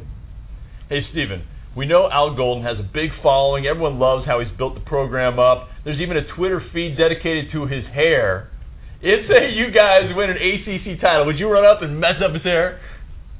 There's a couple things you just don't do, and uh, messing with Coach Golden is definitely in the top five. So I'll just leave that one alone. Oh, you gotta do it, man. You gotta find a big enough game or big enough stage oh, yeah. and and mess definitely, it up. Probably after the ACC. definitely. I'm looking at this U photo in the background, and, and I hear you just got a new U tattoo. Uh, what's this all about, man? You got to put the work in. I don't even have a U tattoo. Can we see it? You Can know, we- let us see the tattoo. But it, There it is. right here. My throwing on. Woo! And, uh, it's just something that you know everybody, every player that's ever been here has always gotten it, and uh, I got it right after my sophomore season. No, actually, right after my junior season, coming into my senior season. You know, I thought it was about time for me to do it. Uh, it, it I was excited for it. I was happy. It's one of my best tattoos. Hey, CP, I you don't even have. Do you have one? I, I don't have a U tattoo, you know, and uh, He's slacking. I got hey, I got to hurry up and get me one, man. You know, you got it on the right arm. You're throwing with a cannon. I, I think the future ahead of you uh, is bright. You guys are doing a great thing, uh, getting back and, and finally being ranked again. More than half of the guys on your roster have never had the opportunity to be ranked. How exciting is it for them? I thought it was a great uh, feeling, one to be ranked. Uh, it just shows all the hard work that you've been putting in in the summer is really paying off. But you know, we haven't talked about it once in the team meeting, and that shows you where our focus is. You know, we really don't really care about what the people outside of this program are saying. We understand that 115 guys in the locker room need to get ready every single week, and it's my job, along with Shayon's job, to get everybody ready. Now, Stephen, last thing. Back in July, we got you to pay a visit to the ACC Digital Network photo booth. Now you tell me you guys have a great quarterback. What's his name? Uh, uh, uh, um. Okay, his name's Stephen Morris. That might be me. Hey. Very impressive reporting job, I must say. Thank you so much. I learned from the best. I learned from you guys. Stephen Morris, Miami quarterback. Great job with the win over Florida. I know you guys have a bye this week, so enjoy the week away a little bit. A little. You guys get a little time off this week, right? Just a little bit, one day. That's all. All right, all right, and good luck the rest of the season. Thank you. All right, that was Stephen Morris with uh, Clinton Portis and the ACC Digital Network, and um, I think you get you got a really good feel there li- listening to that interview of the mindset of the football team right now. It's a loose group; they're they're, they're very focused. Al Golden has them really tuned in to getting better and realizing that just because they beat Florida, it, by no means is an indication of what's going to happen the rest of the season. They still have three plus months of football left to play, and it's a football team that must get better. Um, again, the call in number for, for you for the rest of tonight, 646 595 2048. 646 595 2048. We've got plenty of phone lines open for anybody that would, would like to call in and join the show. And um, right now, um, we're going to go to the um, the 561 where you are now live on Kane Sport Live. How you doing tonight? I'm all right, Gary. It's Willie again. Um, I was um, what's up with uh the tight ends there with Beau Sandland coming out of junior college? I mean, you was a lot about him early in the off season. Um, really haven't seen much of him during the season. So what's uh what's the deal with that going on with that? Man, you know what? That is a great question, and uh, you're absolutely right. Uh, Sandland has been relatively, no, not relatively. He's been totally invisible uh, the first few weeks of the season, and that has been a little bit of a surprise because usually when you go out and you recruit a JUCO kid, uh, you're bringing him into play right away. You're not really bringing him in as a development project. Um, so I'm not really sure, to be honest with you. I, I think that that's a, a to be determined subject. Uh, you know, I, I'd have to check. I'm, I'm not sure if he is eligible for for potential redshirt situation or not. You know, with Asante Cleveland playing quite a bit. You know, I don't know. You know, but but I can't imagine that they brought Sandland in the redshirt. I, I have to think that we're going to start seeing more of him uh, as the season progresses. But I think it's a great question, and I'm not sure there's an answer to be honest with you. So I would love one because I think that you know, with uh, added tight end play and once our offense really comes around, I mean, it really would make us very, very dynamic. You know, with um, just you know, we could go big, we can go small, and still have that threat over the middle. You know. Just, well, you know, know, I think I think you know one thing you got to look at is Clive Walford's play has been off the charts. You know, he's really having a great season, and and I think that that probably in, by itself has limited the opportunities for the other tight ends. And I think you know the other thing you got to look at is in the Florida game they went to a very vanilla game plan, a very conservative game plan. We're not looking to throw the ball a whole heck of a lot, and that kind of takes Beau Sandland out of the equation. So uh, I, I think that we're just gonna have to wait a little bit here. I mean, you know, obviously you got Savannah State this week.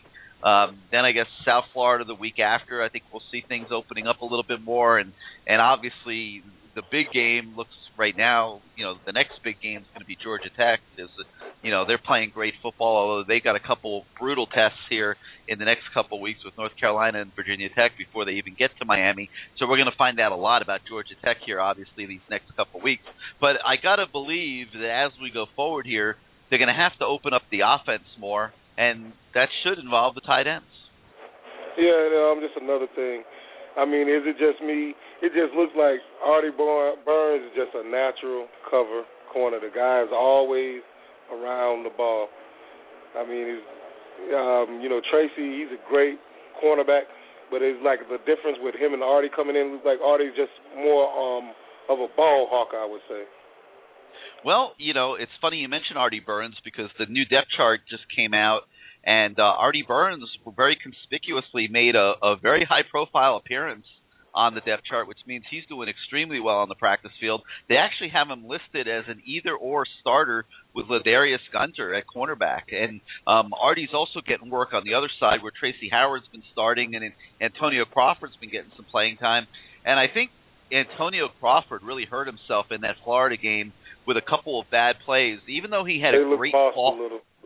Well, he, I don't know that he was lost. I think he just froze a little bit on the big stage and kind of show, he kind of showed us that he's not really ready, even though he had a great fall camp, made a lot of plays on the practice field. Um, I think there's a big difference when the lights are on, and maybe he showed that he needs a little bit more seasoning before they throw him out there. Yeah, and the last thing, what about uh, Gus Edwards? Seems like he went backwards on the depth chart himself. No, I don't. I don't really think that that's necessarily the case. Uh, you know, I think that even though Dallas Crawford and Eduardo Clements are the backs listed, I think you're going to see Gus Edwards start to get uh, more of a look. You know, I think in particular this week. Uh, I'm expecting Gus Edwards to get at least 10 carries against Savannah State. I think he's a kid that this football team needs to develop quickly. They need a bigger back for short yardage situations. I still do not believe that that's suited for Duke Johnson. And I think there's going to be times during the year when you're going to need to pick up third and ones and, and third and twos, and you're going to want to have that running option. And I think Gus Edwards potentially gives them that little bigger back that might be better suited to those situations, even above Crawford and Clements. So it'll depend yeah, on how I, he I does. Just, I would love to have that guy ready for Florida State just to run it right oh. down oh. their throat. I, I mean, well, you're never going to take Duke off the field as long as he's healthy. But oh yeah, I know, mean, no, no, not not that, but just to punish him. You you, you know what I mean? Yeah, just well, you'd like to have the option. Yeah, you, you'd like yeah. to have that bigger that bigger back that you know you could put in the game. And you know, at the beginning of the show when we talked about some of the topics that we would address tonight, the durability of Duke Johnson was one of them. And I and I I said then that it's a legit question because Duke was roughed up a bit against Florida, and the Gators clearly had a game plan built around rattling him, being physical with him, lying on him at the end of carries, uh, things like that. And you know, I, I think a lot of teams are going to try to get physical with Duke Johnson and wear him down a little bit. So um, having a reliable number two back that could take some of that workload is is, is crucial. I, I li- I've liked the way Eduardo Clements has looked when he's gotten opportunities, but I'm not sure that he that 10-15 carry a game answer either. Um, so I would like to see Gus Edwards get a little bit more burn here beginning this weekend against Savannah State, and let's see what he can do. You know, I, I thought he showed some flashes when they put him against, against FAU. Yeah, all right then, man, Girl, You take it easy, man. Full speed ahead, baby. All right, thanks for calling. We appreciate it. Um, we got plenty of open lines for anybody else that would like to join the show. Six four six five nine five two zero four eight. Six four six five nine five two zero four eight. Uh, right now, we're going to go out to the um, the three four seven, where you're now live on CaneSport Live. Hey, how you doing, Gary? Doing good. Who's this? This is Kwame. How are you? Hey, what's up, Kwame? What can we do for you? I'm not sure if you uh, went over this already. I was at a reception, so I had to kind of step out uh, after it was over to get my uh, my call in. But uh, if you went over this already, forgive me. But recruiting, uh, I know a lot of recruits were at this game uh, from the 2014 and 2015 class, and I called last week asking about Leonard Fournette.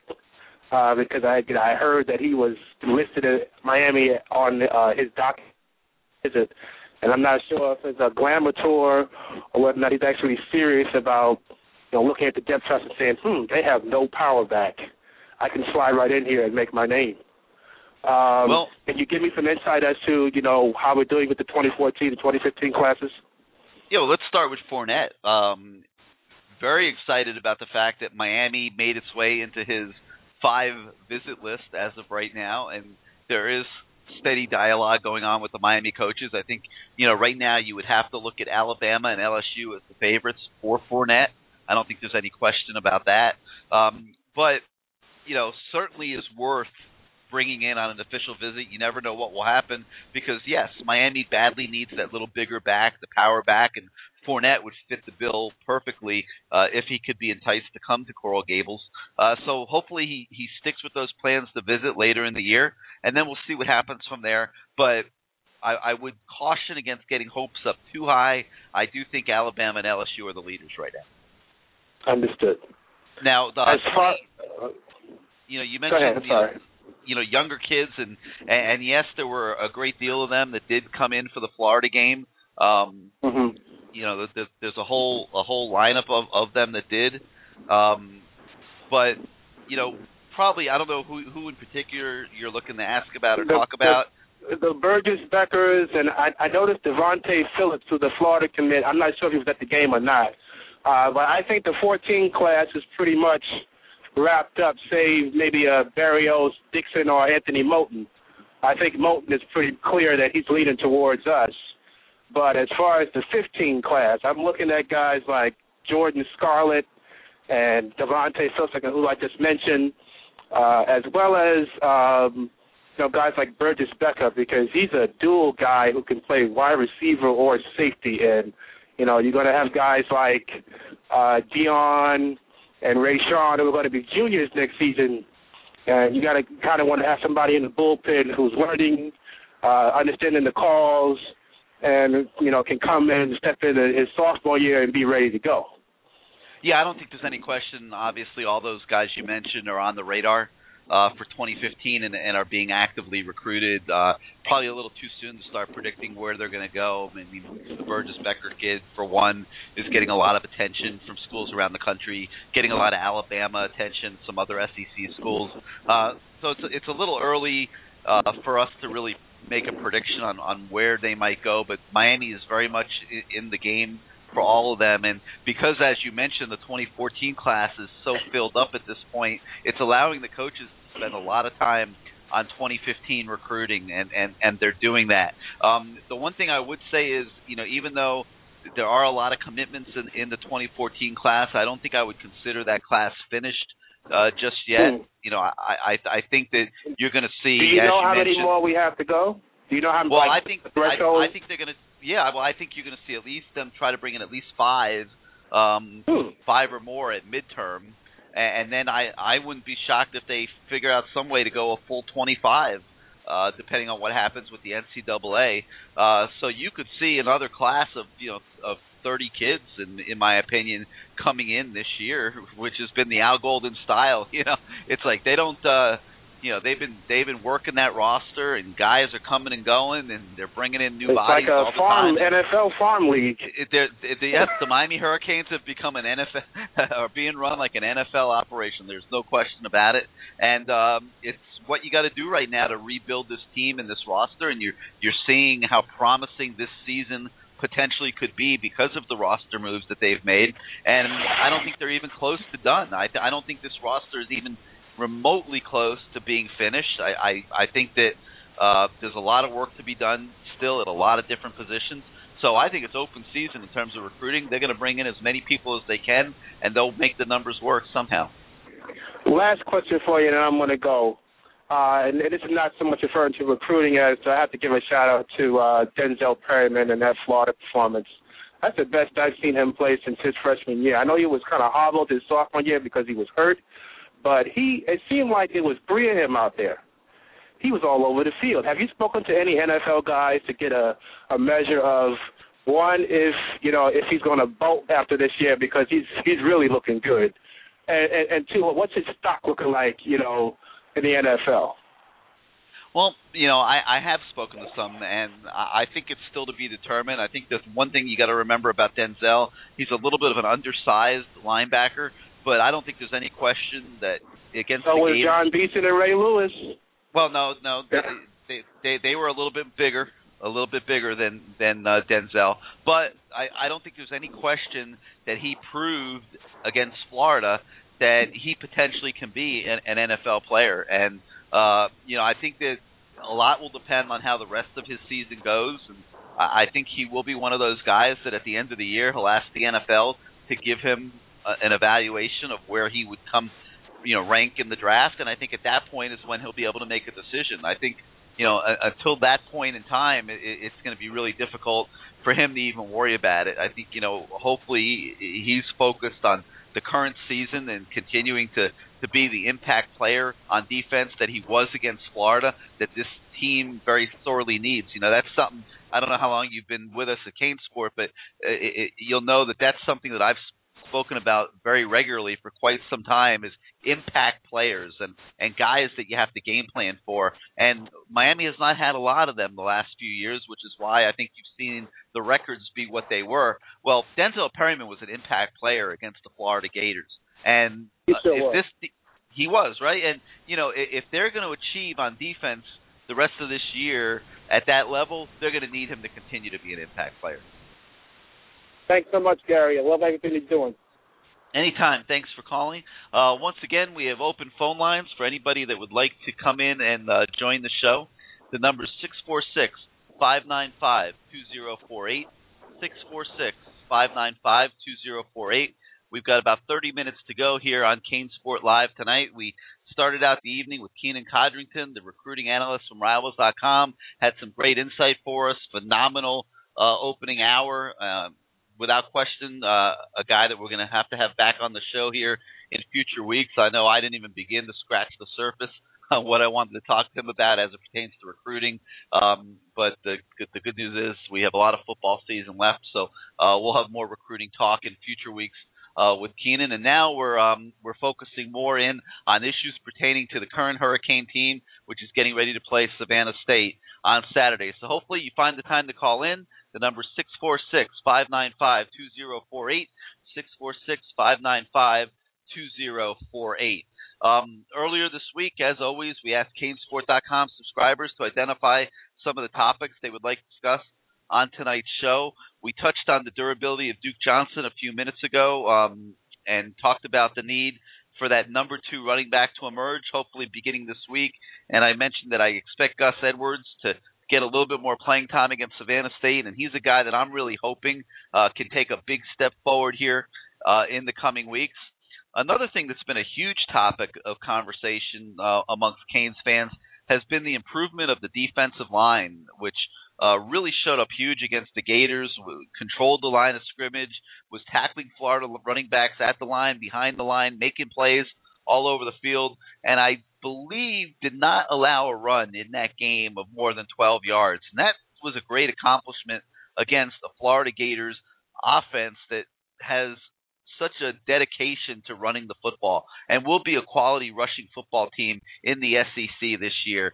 So, you know, got to, you know, really compliment that Miami defensive line for taking the step forward. And the and the, the, the question that was asked was, you know, how did they improve so quickly? Well, I think you got to look at a couple things. I think you got to look at the off-season conditioning program, the work they did in the weight room with Andrew Swayze coming back bigger, stronger, more physical. And I think you got to look at the personnel moves that Al Golden and his staff were able to make.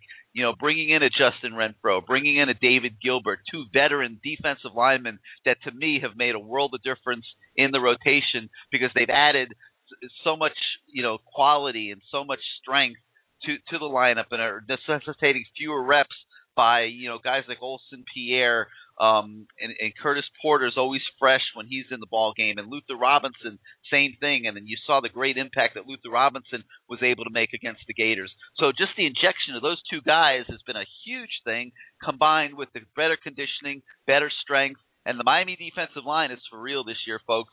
Uh, they even did great in pass rush situations, and uh, can't be happy enough for Mark D'Onofrio, who gets to have a little bit of success with those guys and get all the fans off his butt who were pre-evaluating him before he had sufficient talent. Um, but I guess that's a more complicated subject for another time. So let's go back out to the phone lines again. You're welcome to call in six four six five nine five two zero four eight six four six five nine five two zero four eight, and we're going to shoot right now over to the nine five four where you're now live on CaneSport Live. Hey Gary, how you doing, pal? Doing good. How you doing? Who's this? Pretty good. Blake Borello from from CaneSport. All right, Blake. What can we do uh, for you? Yeah, I spoke to you a couple weeks ago. I told you I'll meet you in Tampa, but uh, I got a couple questions for you. First thing I'm going. First, how long I'm going to Tampa. I'm going to Tampa. You That's going to I mean. Tampa? Uh, oh yeah, yeah. I'm a, I'm alumni USF, and my, you know my wife's still family's over there, and I got some friends, so we'll be we'll be in the mix. We'll be over there, so you'll have to catch All up right. with us. Yeah, say hello. But, I'll be um, on the question. before the game. No, I'm talking about no. We'll have a couple uh, couple beers before the game if you wanted to, but uh. Well, twelve o'clock kick. I got I got to be at the stadium about nine thirty. I don't know if I'm going to make that one. I don't know if I'm going to make that tailgate, but uh, Well, but I'll, certainly I'll be make drinking sure. my 9:30.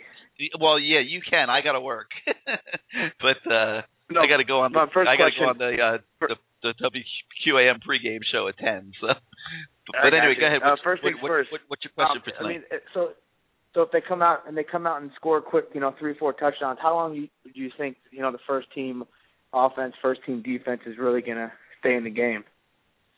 I would think at least a half, and I, I I wouldn't be shocked if they started the second half. And uh, if things go well, I think at that point you'll start seeing Al Golden try to work in a lot of these younger players. You know, they, they've really spent a lot of time in, in this open week working on their roster. And one of the things I love about what Al Golden does is he's not just coaching the, the first 22. He's coaching a, a complete roster of 80 guys and, and always looking to develop his talent and help guys take the next step forward. And he challenges his coaches to focus in on what every single guy on the team needs to take that next step. And that's what they've done here um, in these nine days. And I, I think they're going to want to show it off a little bit. You know, I think, you know, you're going to see maybe some of these young guys, certainly Stacy Coley, Artie Burns, Gus Edwards, those type of guys. I think you're going to see them get a, a lot of playing time this week and, and sort of show off what they've been working on with the coaches on the practice field. Right. And then how does I mean how does that transfer thing work? Do, do they go out and seek guys that are, you know, fourth and fifth year guys that are looking to transfer, or do they contact the university? I mean, I know there's probably strict things where you can't contact players, Yeah, you but can't- does that even? Well, you you can't go out and contact players that are playing for other teams. They, I, I think what really happens is they they come to the through through the high school coaches, and you know, like a, a guy like for example David Gilbert who who was from Coral Springs, you know, maybe even though he was still at Wisconsin and had retired from football and looked like he was going to be done, you know, maybe he mentions to his high school coach, you know, hey, I wouldn't mind, you know, going to Miami or something, and then the high school coach might call Miami and say, hey, you know, David Gilbert's graduating from Wisconsin, but he'd like to play a fifth year for you if you'll take him. Um, That's you know, I the- think you saw. isn't that pretty much the same way with O'Donnell with with um yep, I was just with, to uh, say. Oh, I think O'Donnell. Yep, O'Donnell. Yep, I I think that's another uh, another example, obviously, and and and Renfrow also. Uh, I think as an example, Renfrow was a kid that Al Golden recruited out of high school, uh, who clearly remembered Al Golden and, and Mark D'Onofrio and, and and sought them out. So yeah, I mean you can't just go start you know recruiting kids on other people's rosters, uh, but but they can certainly come to you once they make that decision that they're going to transfer. Uh, but there really can't be a whole lot of contact until after those kids leave school, and that's why I think you saw the great delay with David Gilbert uh, during the summer. It, it, you know, after we reported that you know he was the guy that that might be coming on the roster. There was about a lull of about five weeks in there, six weeks, where right. you really didn't hear a lot out of David Gilbert, and, and that was because he was finishing up school at Wisconsin. Really couldn't talk a lot about Miami at that point uh, until he he took care of business in the classroom.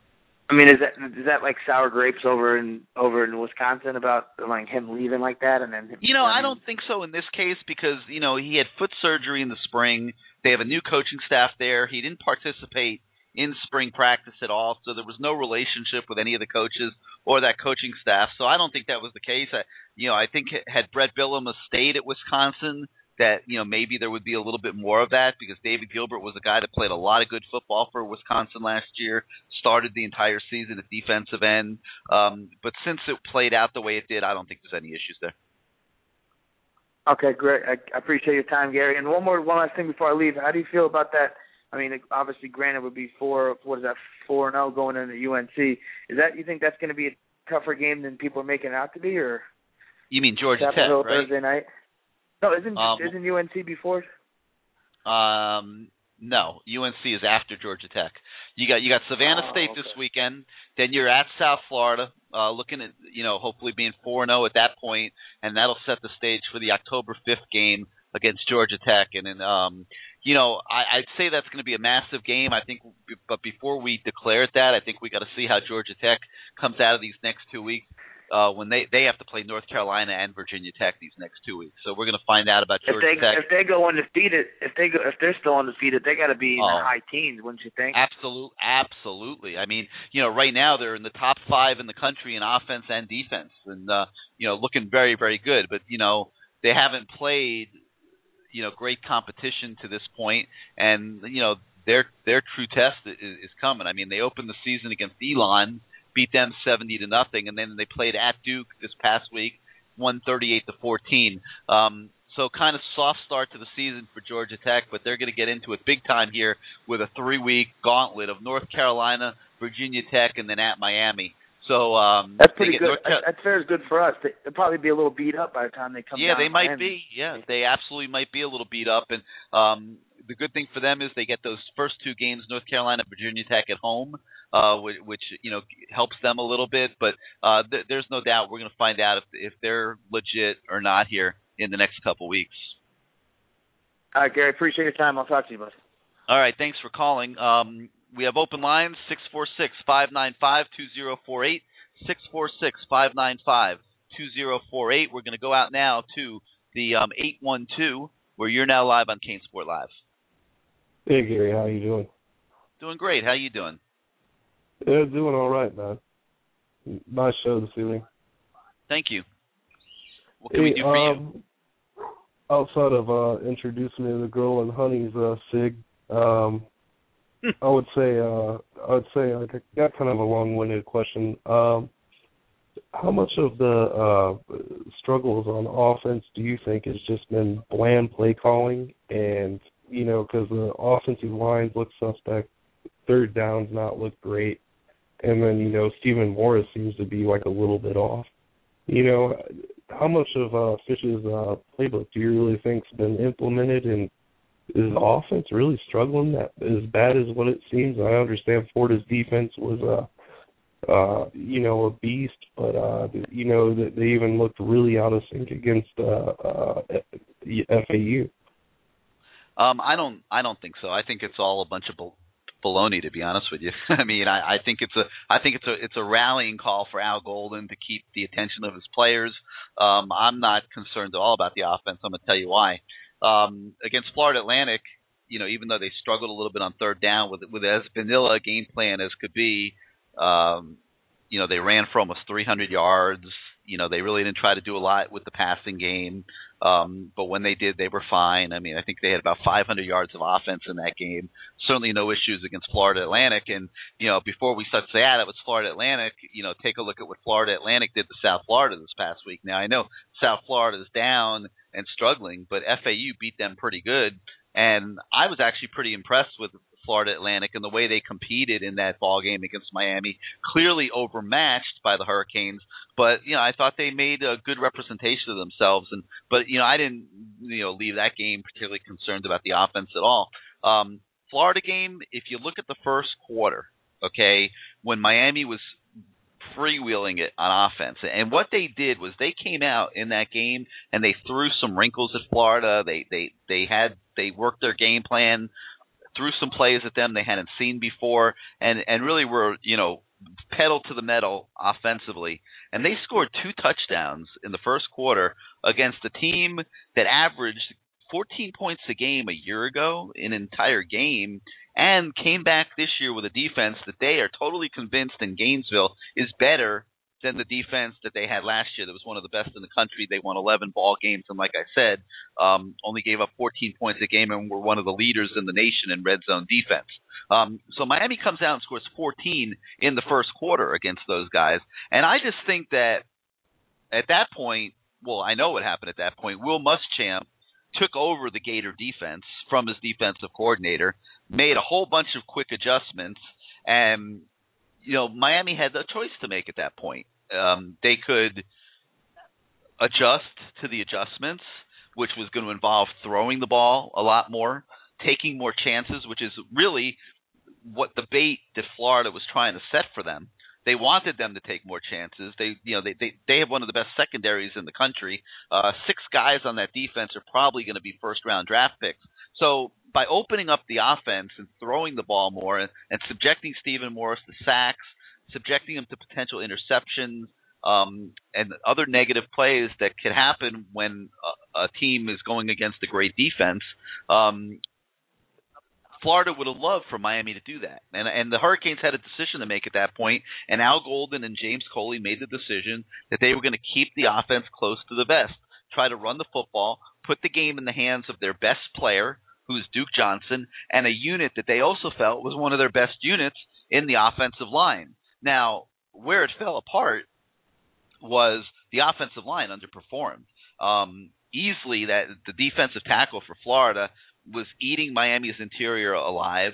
He was anticipating their snap counts, disrupting their blocking schemes, and blowing up plays, particularly on first down, and leaving the Hurricanes in, in, in long yardage situations on second and third. So that guy by himself almost single handedly blew up the entire Miami offense for the rest of the game, and you saw how little they got done. Um, and they really never tried to challenge Florida down the field from that point on because they had an eight point lead the whole game. And um, you know, the one thing that Al Golden's kicking himself about now is even that one play when it was third and twenty when they went and tried to throw the ball down the field and Stephen Morris threw an interception and gave up about 50 yards of field position, which could have been a critical, critical mistake in that game. And Al Golden has has chastised himself for not just dropping the ball underneath, getting 10 yards, punting the ball 50 yards, and changing field position 60, 60 yards, as opposed to giving up a turnover and, and giving Florida the chance to get some momentum in that game. So, um, you know, I think that the the scaled back offense was by design. Once they got out of that first quarter and Florida made their adjustments,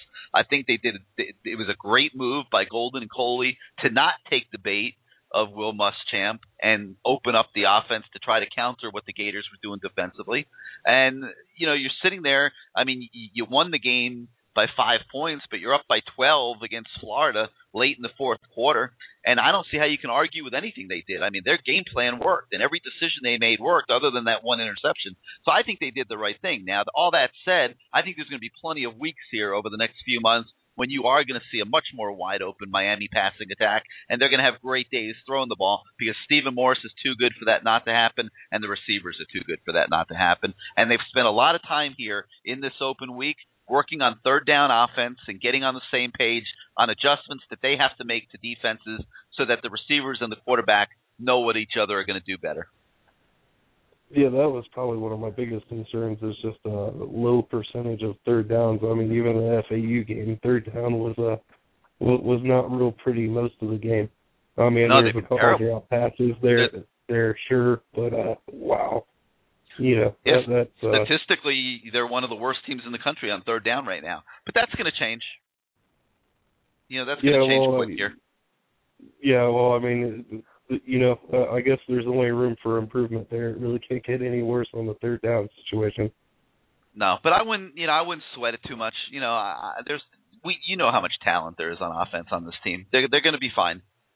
As long yeah, as as long maybe, as Duke and Steven stay healthy, they're going to be fine. Yeah, I guess maybe it's just that you know all off season. I think uh you know myself, you know, definitely bought into the hype and just expected them to score sixty every game. You know. it doesn't always work that way. Well, All right, anything else thank- thank, thank- no, that'll be it. Thanks for the time. All right, and, uh, thanks a lot for calling. Ho- Hopefully, we'll hear from you in um, future weeks. Six four six five nine five two zero four eight. Six four six five nine five two zero four eight. We got 15 minutes left tonight. Plenty of time for your calls. We're going to go out now to the um, 973, where you're now live on Kane Sport Live. Hello. All right, he's going to have to call back. Let's shoot now to the um, the 502, where you're now live on CaneSport Live. Uh, hey Gary, I uh, called last week. It's uh, my name's Logan. I, Hey, uh, Logan, how you called about look, uh, pretty good. I called a little uh, after you talked to I guess the guy in the beginning. I went back and replayed it about the offense, but I, I had a chance to watch the game, and our third down conversion percentage is kind of like a gray area because we were forced in a lot of like third and long situations against Florida, which you know percentage wise that's not a, a high percentile. When we did get third and short, I think uh, Mo Hagan pushed through for like a third and three or third and two. Am I right? Uh huh. Yeah. I mean, you know, so they were putting us in a bad percent or a low percentile for co- for uh, conversions and stuff like that. So I don't think our third down rating's pretty terrible considering what the game plan had changed to and what you know we were up against as far as our third and longs. And the other thing, I don't know if you'd seen it or re or rewatched the game. I'm pretty sure you did, but I thought that pass was tipped that Morris threw the pick on because that ball was like 10, 15 yards overthrown. But he had, he had a D lineman like two hand block about five or six yards in front of him that he might have gotten a piece of it. I don't know if he. Yeah, I don't know. I, th- I think he just rushed. I think he rushed the throw a little bit. It sailed on him. Uh, very un-Stephen Morris-like, and uh, I mean, it wasn't even close to being completed. And Yeah. uh, obvious, Well, uh, you know, look- yeah, it looked like it looked like a bracket coverage. Looked like he had two guys over top of the receiver, and one guy was kind of shallow. And I mean, that was a terrible decision to throw throw it anyway. And that's, that's yeah, they should have just checked it down and just punted. You know, they yeah, know that now. Yeah, that, yeah, and that was and that was the thing. You know, I, I you know complained about the play calling, but you know it was more or less they were just they were playing the game uh for Florida to try to do something. It was more or less like you know uh, conservative play calling. You know, you know, punt the ball. We have a tremendous punter. I mean, I, when I watched the game, I was able to see where he was placing the ball. We had opportunities to get it inside the ten or five yard line, and it just dribbled across the goal line. So that's you know that's pretty good. Uh, it's pretty good punt back there. Get, Yeah, I think they just decided to control. You know, they decided to control field position. Uh, you know, not get too crazy offensively, and I don't think you can argue with it. You know, it worked. Yeah. All right. Well, to, all right, enough with Florida because we got a whole season ahead of us. Um, uh, one of the questions I have two. One question is, they Golden said something about the offensive line. He's going to go back and, and rethink things, or have the offensive team look at what he can do to help them out. Do you have any insight of what he may be thinking? Is it a blocking scheme? I know it looked like we had the same snap count the entire game, and that definitely doesn't help your offensive line. Um, I, I mean, do you have an opinion, or maybe? Yeah, I, I, think that's one. I think that's one thing. I think what you just mentioned is one thing. I think that you know Florida was doing a great job of anticipating the snap counts, and you know maybe that's something that they can do is put a little bit more variety uh, into their counts and, and and do some different things there. I I, I think that without question, um, you know, was one issue.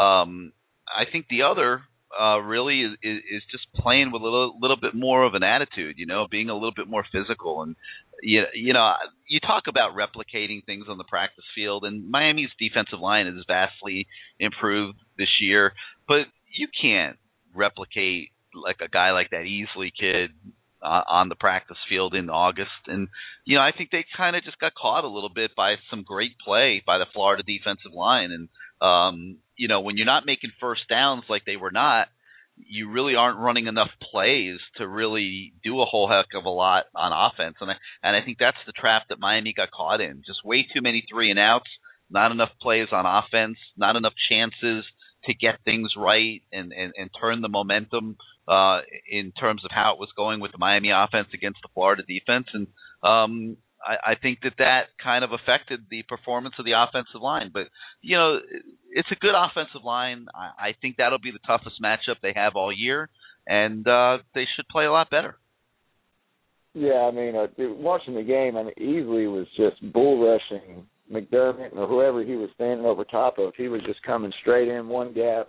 He wasn't He's worried about staying in the offensive. Yeah, and I, I, bad for our guys because it was almost like they were just trying to shield him, just get in front of him and put their hands and stand him up. But when he's coming with that much force, you know, they were just knocking our guys backwards on our heels. And you know, hopefully, like you said, if they can, you know, go forward with their with their blocking instead of trying to do a little shield on the guy, you know, you know, drive off the ball, turn the feet, you know, like you're hitting the sled.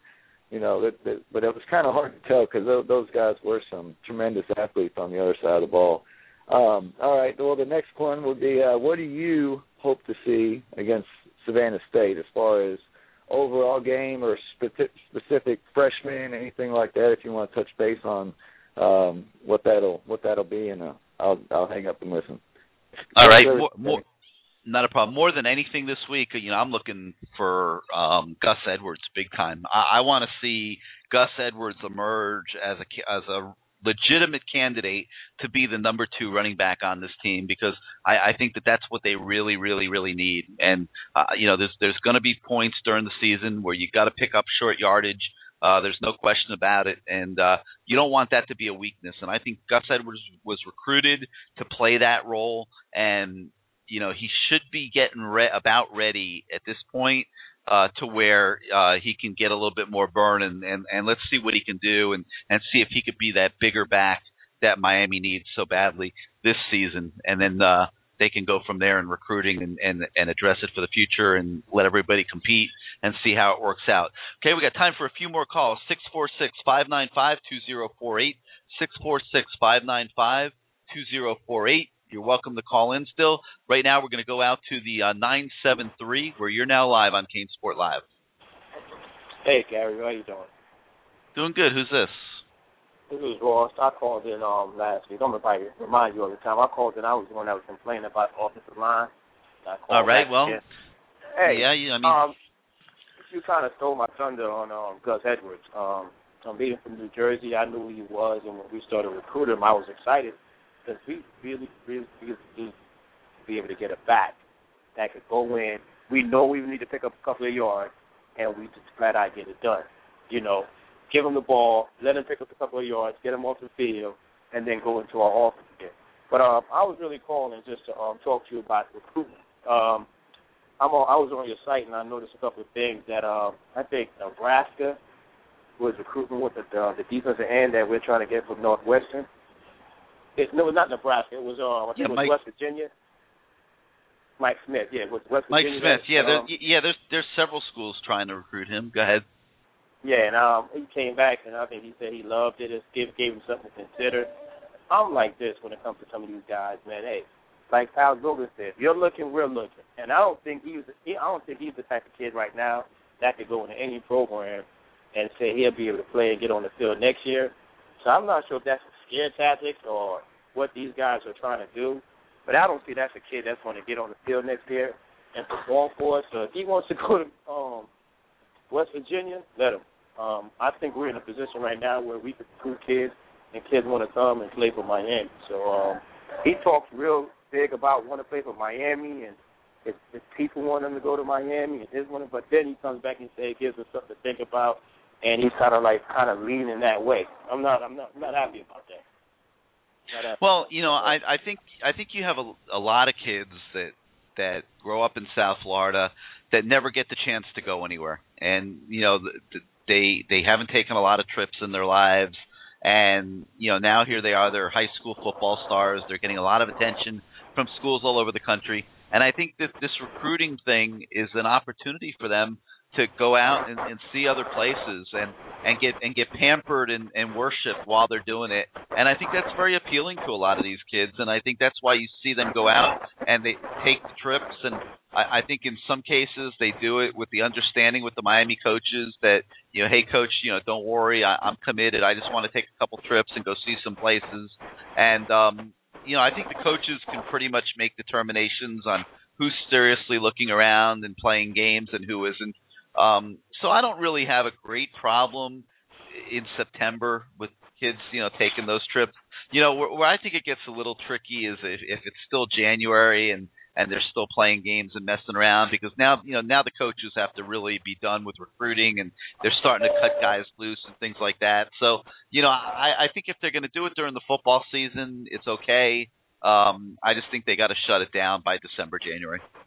Okay, one more, one more if I can. Um, I know that Al Golden didn't have a problem um, after the Florida game with some of the interviews after the game. He didn't have a problem saying Florida was one of the schools that kind of like pissed him off, and um, they were doing a lot of bad recruiting. I think I noticed that he didn't have a problem, you know, um, admitting that he wanted to beat them, and he was happy that he beat them because they were doing a lot of negative recruiting. I think Yep. we should take. I don't want to look too far ahead, but I think when we see Florida State, that's got to be one of his. That's part of his locker room speech. You know, uh, to his coaches and to the players. And these are guys that was badmouthed us through this whole process. I have to believe Florida State, and I know it for a fact that Florida State was one of the schools that um, negative recruit the hell out of uh, Miami. So um, I think that should be a focus on when we see those guys. You know, I'm really not a fan of anybody in the ACC otherwise from Miami anyway. Um, I, I hear people talking about they want the ACC to do good and this and that. I want nobody in the ACC to win but Miami. So uh, I don't. I'm not along the lines of saying I want to see the rest of the team. Clemson, North Carolina, North Carolina State, all those schools, as far as I'm concerned, they could lose because it's about recruiting for me and getting better. Yeah, I mean, I, I'm sure Florida State does its share of, of negative recruiting, but yeah, he, he that's exactly what he was referring to when he said that. There's there's nothing Al Golden hates more than negative recruiting and and coaches that try to get kids by bad mouthing other schools, and it's something that you won't see Miami do a lot of. I mean, Al Golden mandates his coaches not to do that. You know, he's not going to go have them talking about all the players up at Florida that have been arrested because he understands that everybody in this business is vulnerable. They're all recruiting from the same pool of players, and anybody can be subject to having a kid do the wrong thing and, and, and getting arrested or, or getting in trouble when he's out Yeah, on I agree. Or, or, things like that. Yeah. And Virginia, I hope we go. I hope we put a butt whipping on them, take them to the woodshed. Is I I still have a lot of bad feelings about playing them. I remember on a Thursday night, I think it was uh, my linebacker when he was young. I think it was a it was a five yard pass. He missed the tackle. The, the running back took it to the house. And last year we should have beaten them. So I'm I'm annoyed with Virginia. I don't care if they're good, if they're if they're one or whatever when we see them. I would have taken them to the back and beat the heck out of them. is is there anybody on left on the schedule that you don't want to beat the heck out of? Everybody should get their butt with. I'm a diehard guy, and I don't I don't believe in no team. I don't want the ACC to do good unless it's Miami. And every time I call in, you're going to hear that type of fire from me because I'm a diehard. I don't All right, want no well, one to do good. We're we're game for that. You're, you're welcome to All call back next week. Thanks for your thanks for your time. All right, thanks for calling tonight. Um, all right, well that's going to about do it, I think, for this edition of CaneSport Live. Um, Hurricanes got a nice little scrimmage on Saturday night against Savannah State. It'll be interesting, hopefully, to see the advancement of this team after another open week and a chance to really work on improving their game. Obviously, everybody would like to see a lot of the young players get some playing time. Uh, we've talked a lot tonight about Gus Edwards. I think you know you certainly would like to see Stacy Coley um, emerge more in this ball game. Um, I think Artie Burns' move up the depth chart here this week is an indication that he's going to get a little bit more burn on Saturday. So you know that's going to be you know a, a big key uh, for this team here in the next week or two is to focus on um, the young players and getting them in the game. I'm going to try to sneak in a quick call here before we go from the 973. You're now live on Kane Sport Live. All right, well that'll do it. Um, we thank everybody for for joining us tonight, and we'll be back next week as we evaluate the Savannah State game, and um, might even try to get Kynon Codrington from Rivals.com join to join us again next week. Um, I thought that segment tonight was phenomenal. He brings a lot of insight, gets out to see a lot of these kids, and Uh, there were so many more that I wanted to talk to him about um, and share opinions, my opinions with his, and, and see how they mesh and agree. And I know everybody who called in tonight and had a chance to speak to Kynon and myself and talk recruiting uh, enjoyed it as well. So that's something we're going to try to do here in future weeks, and uh, we'll see if we can get them back maybe even as soon as next Tuesday night. Well, that, that'll conclude CaneSport Live for tonight. We'll see everybody at the Savannah State game on Saturday. Good night, Canes fans.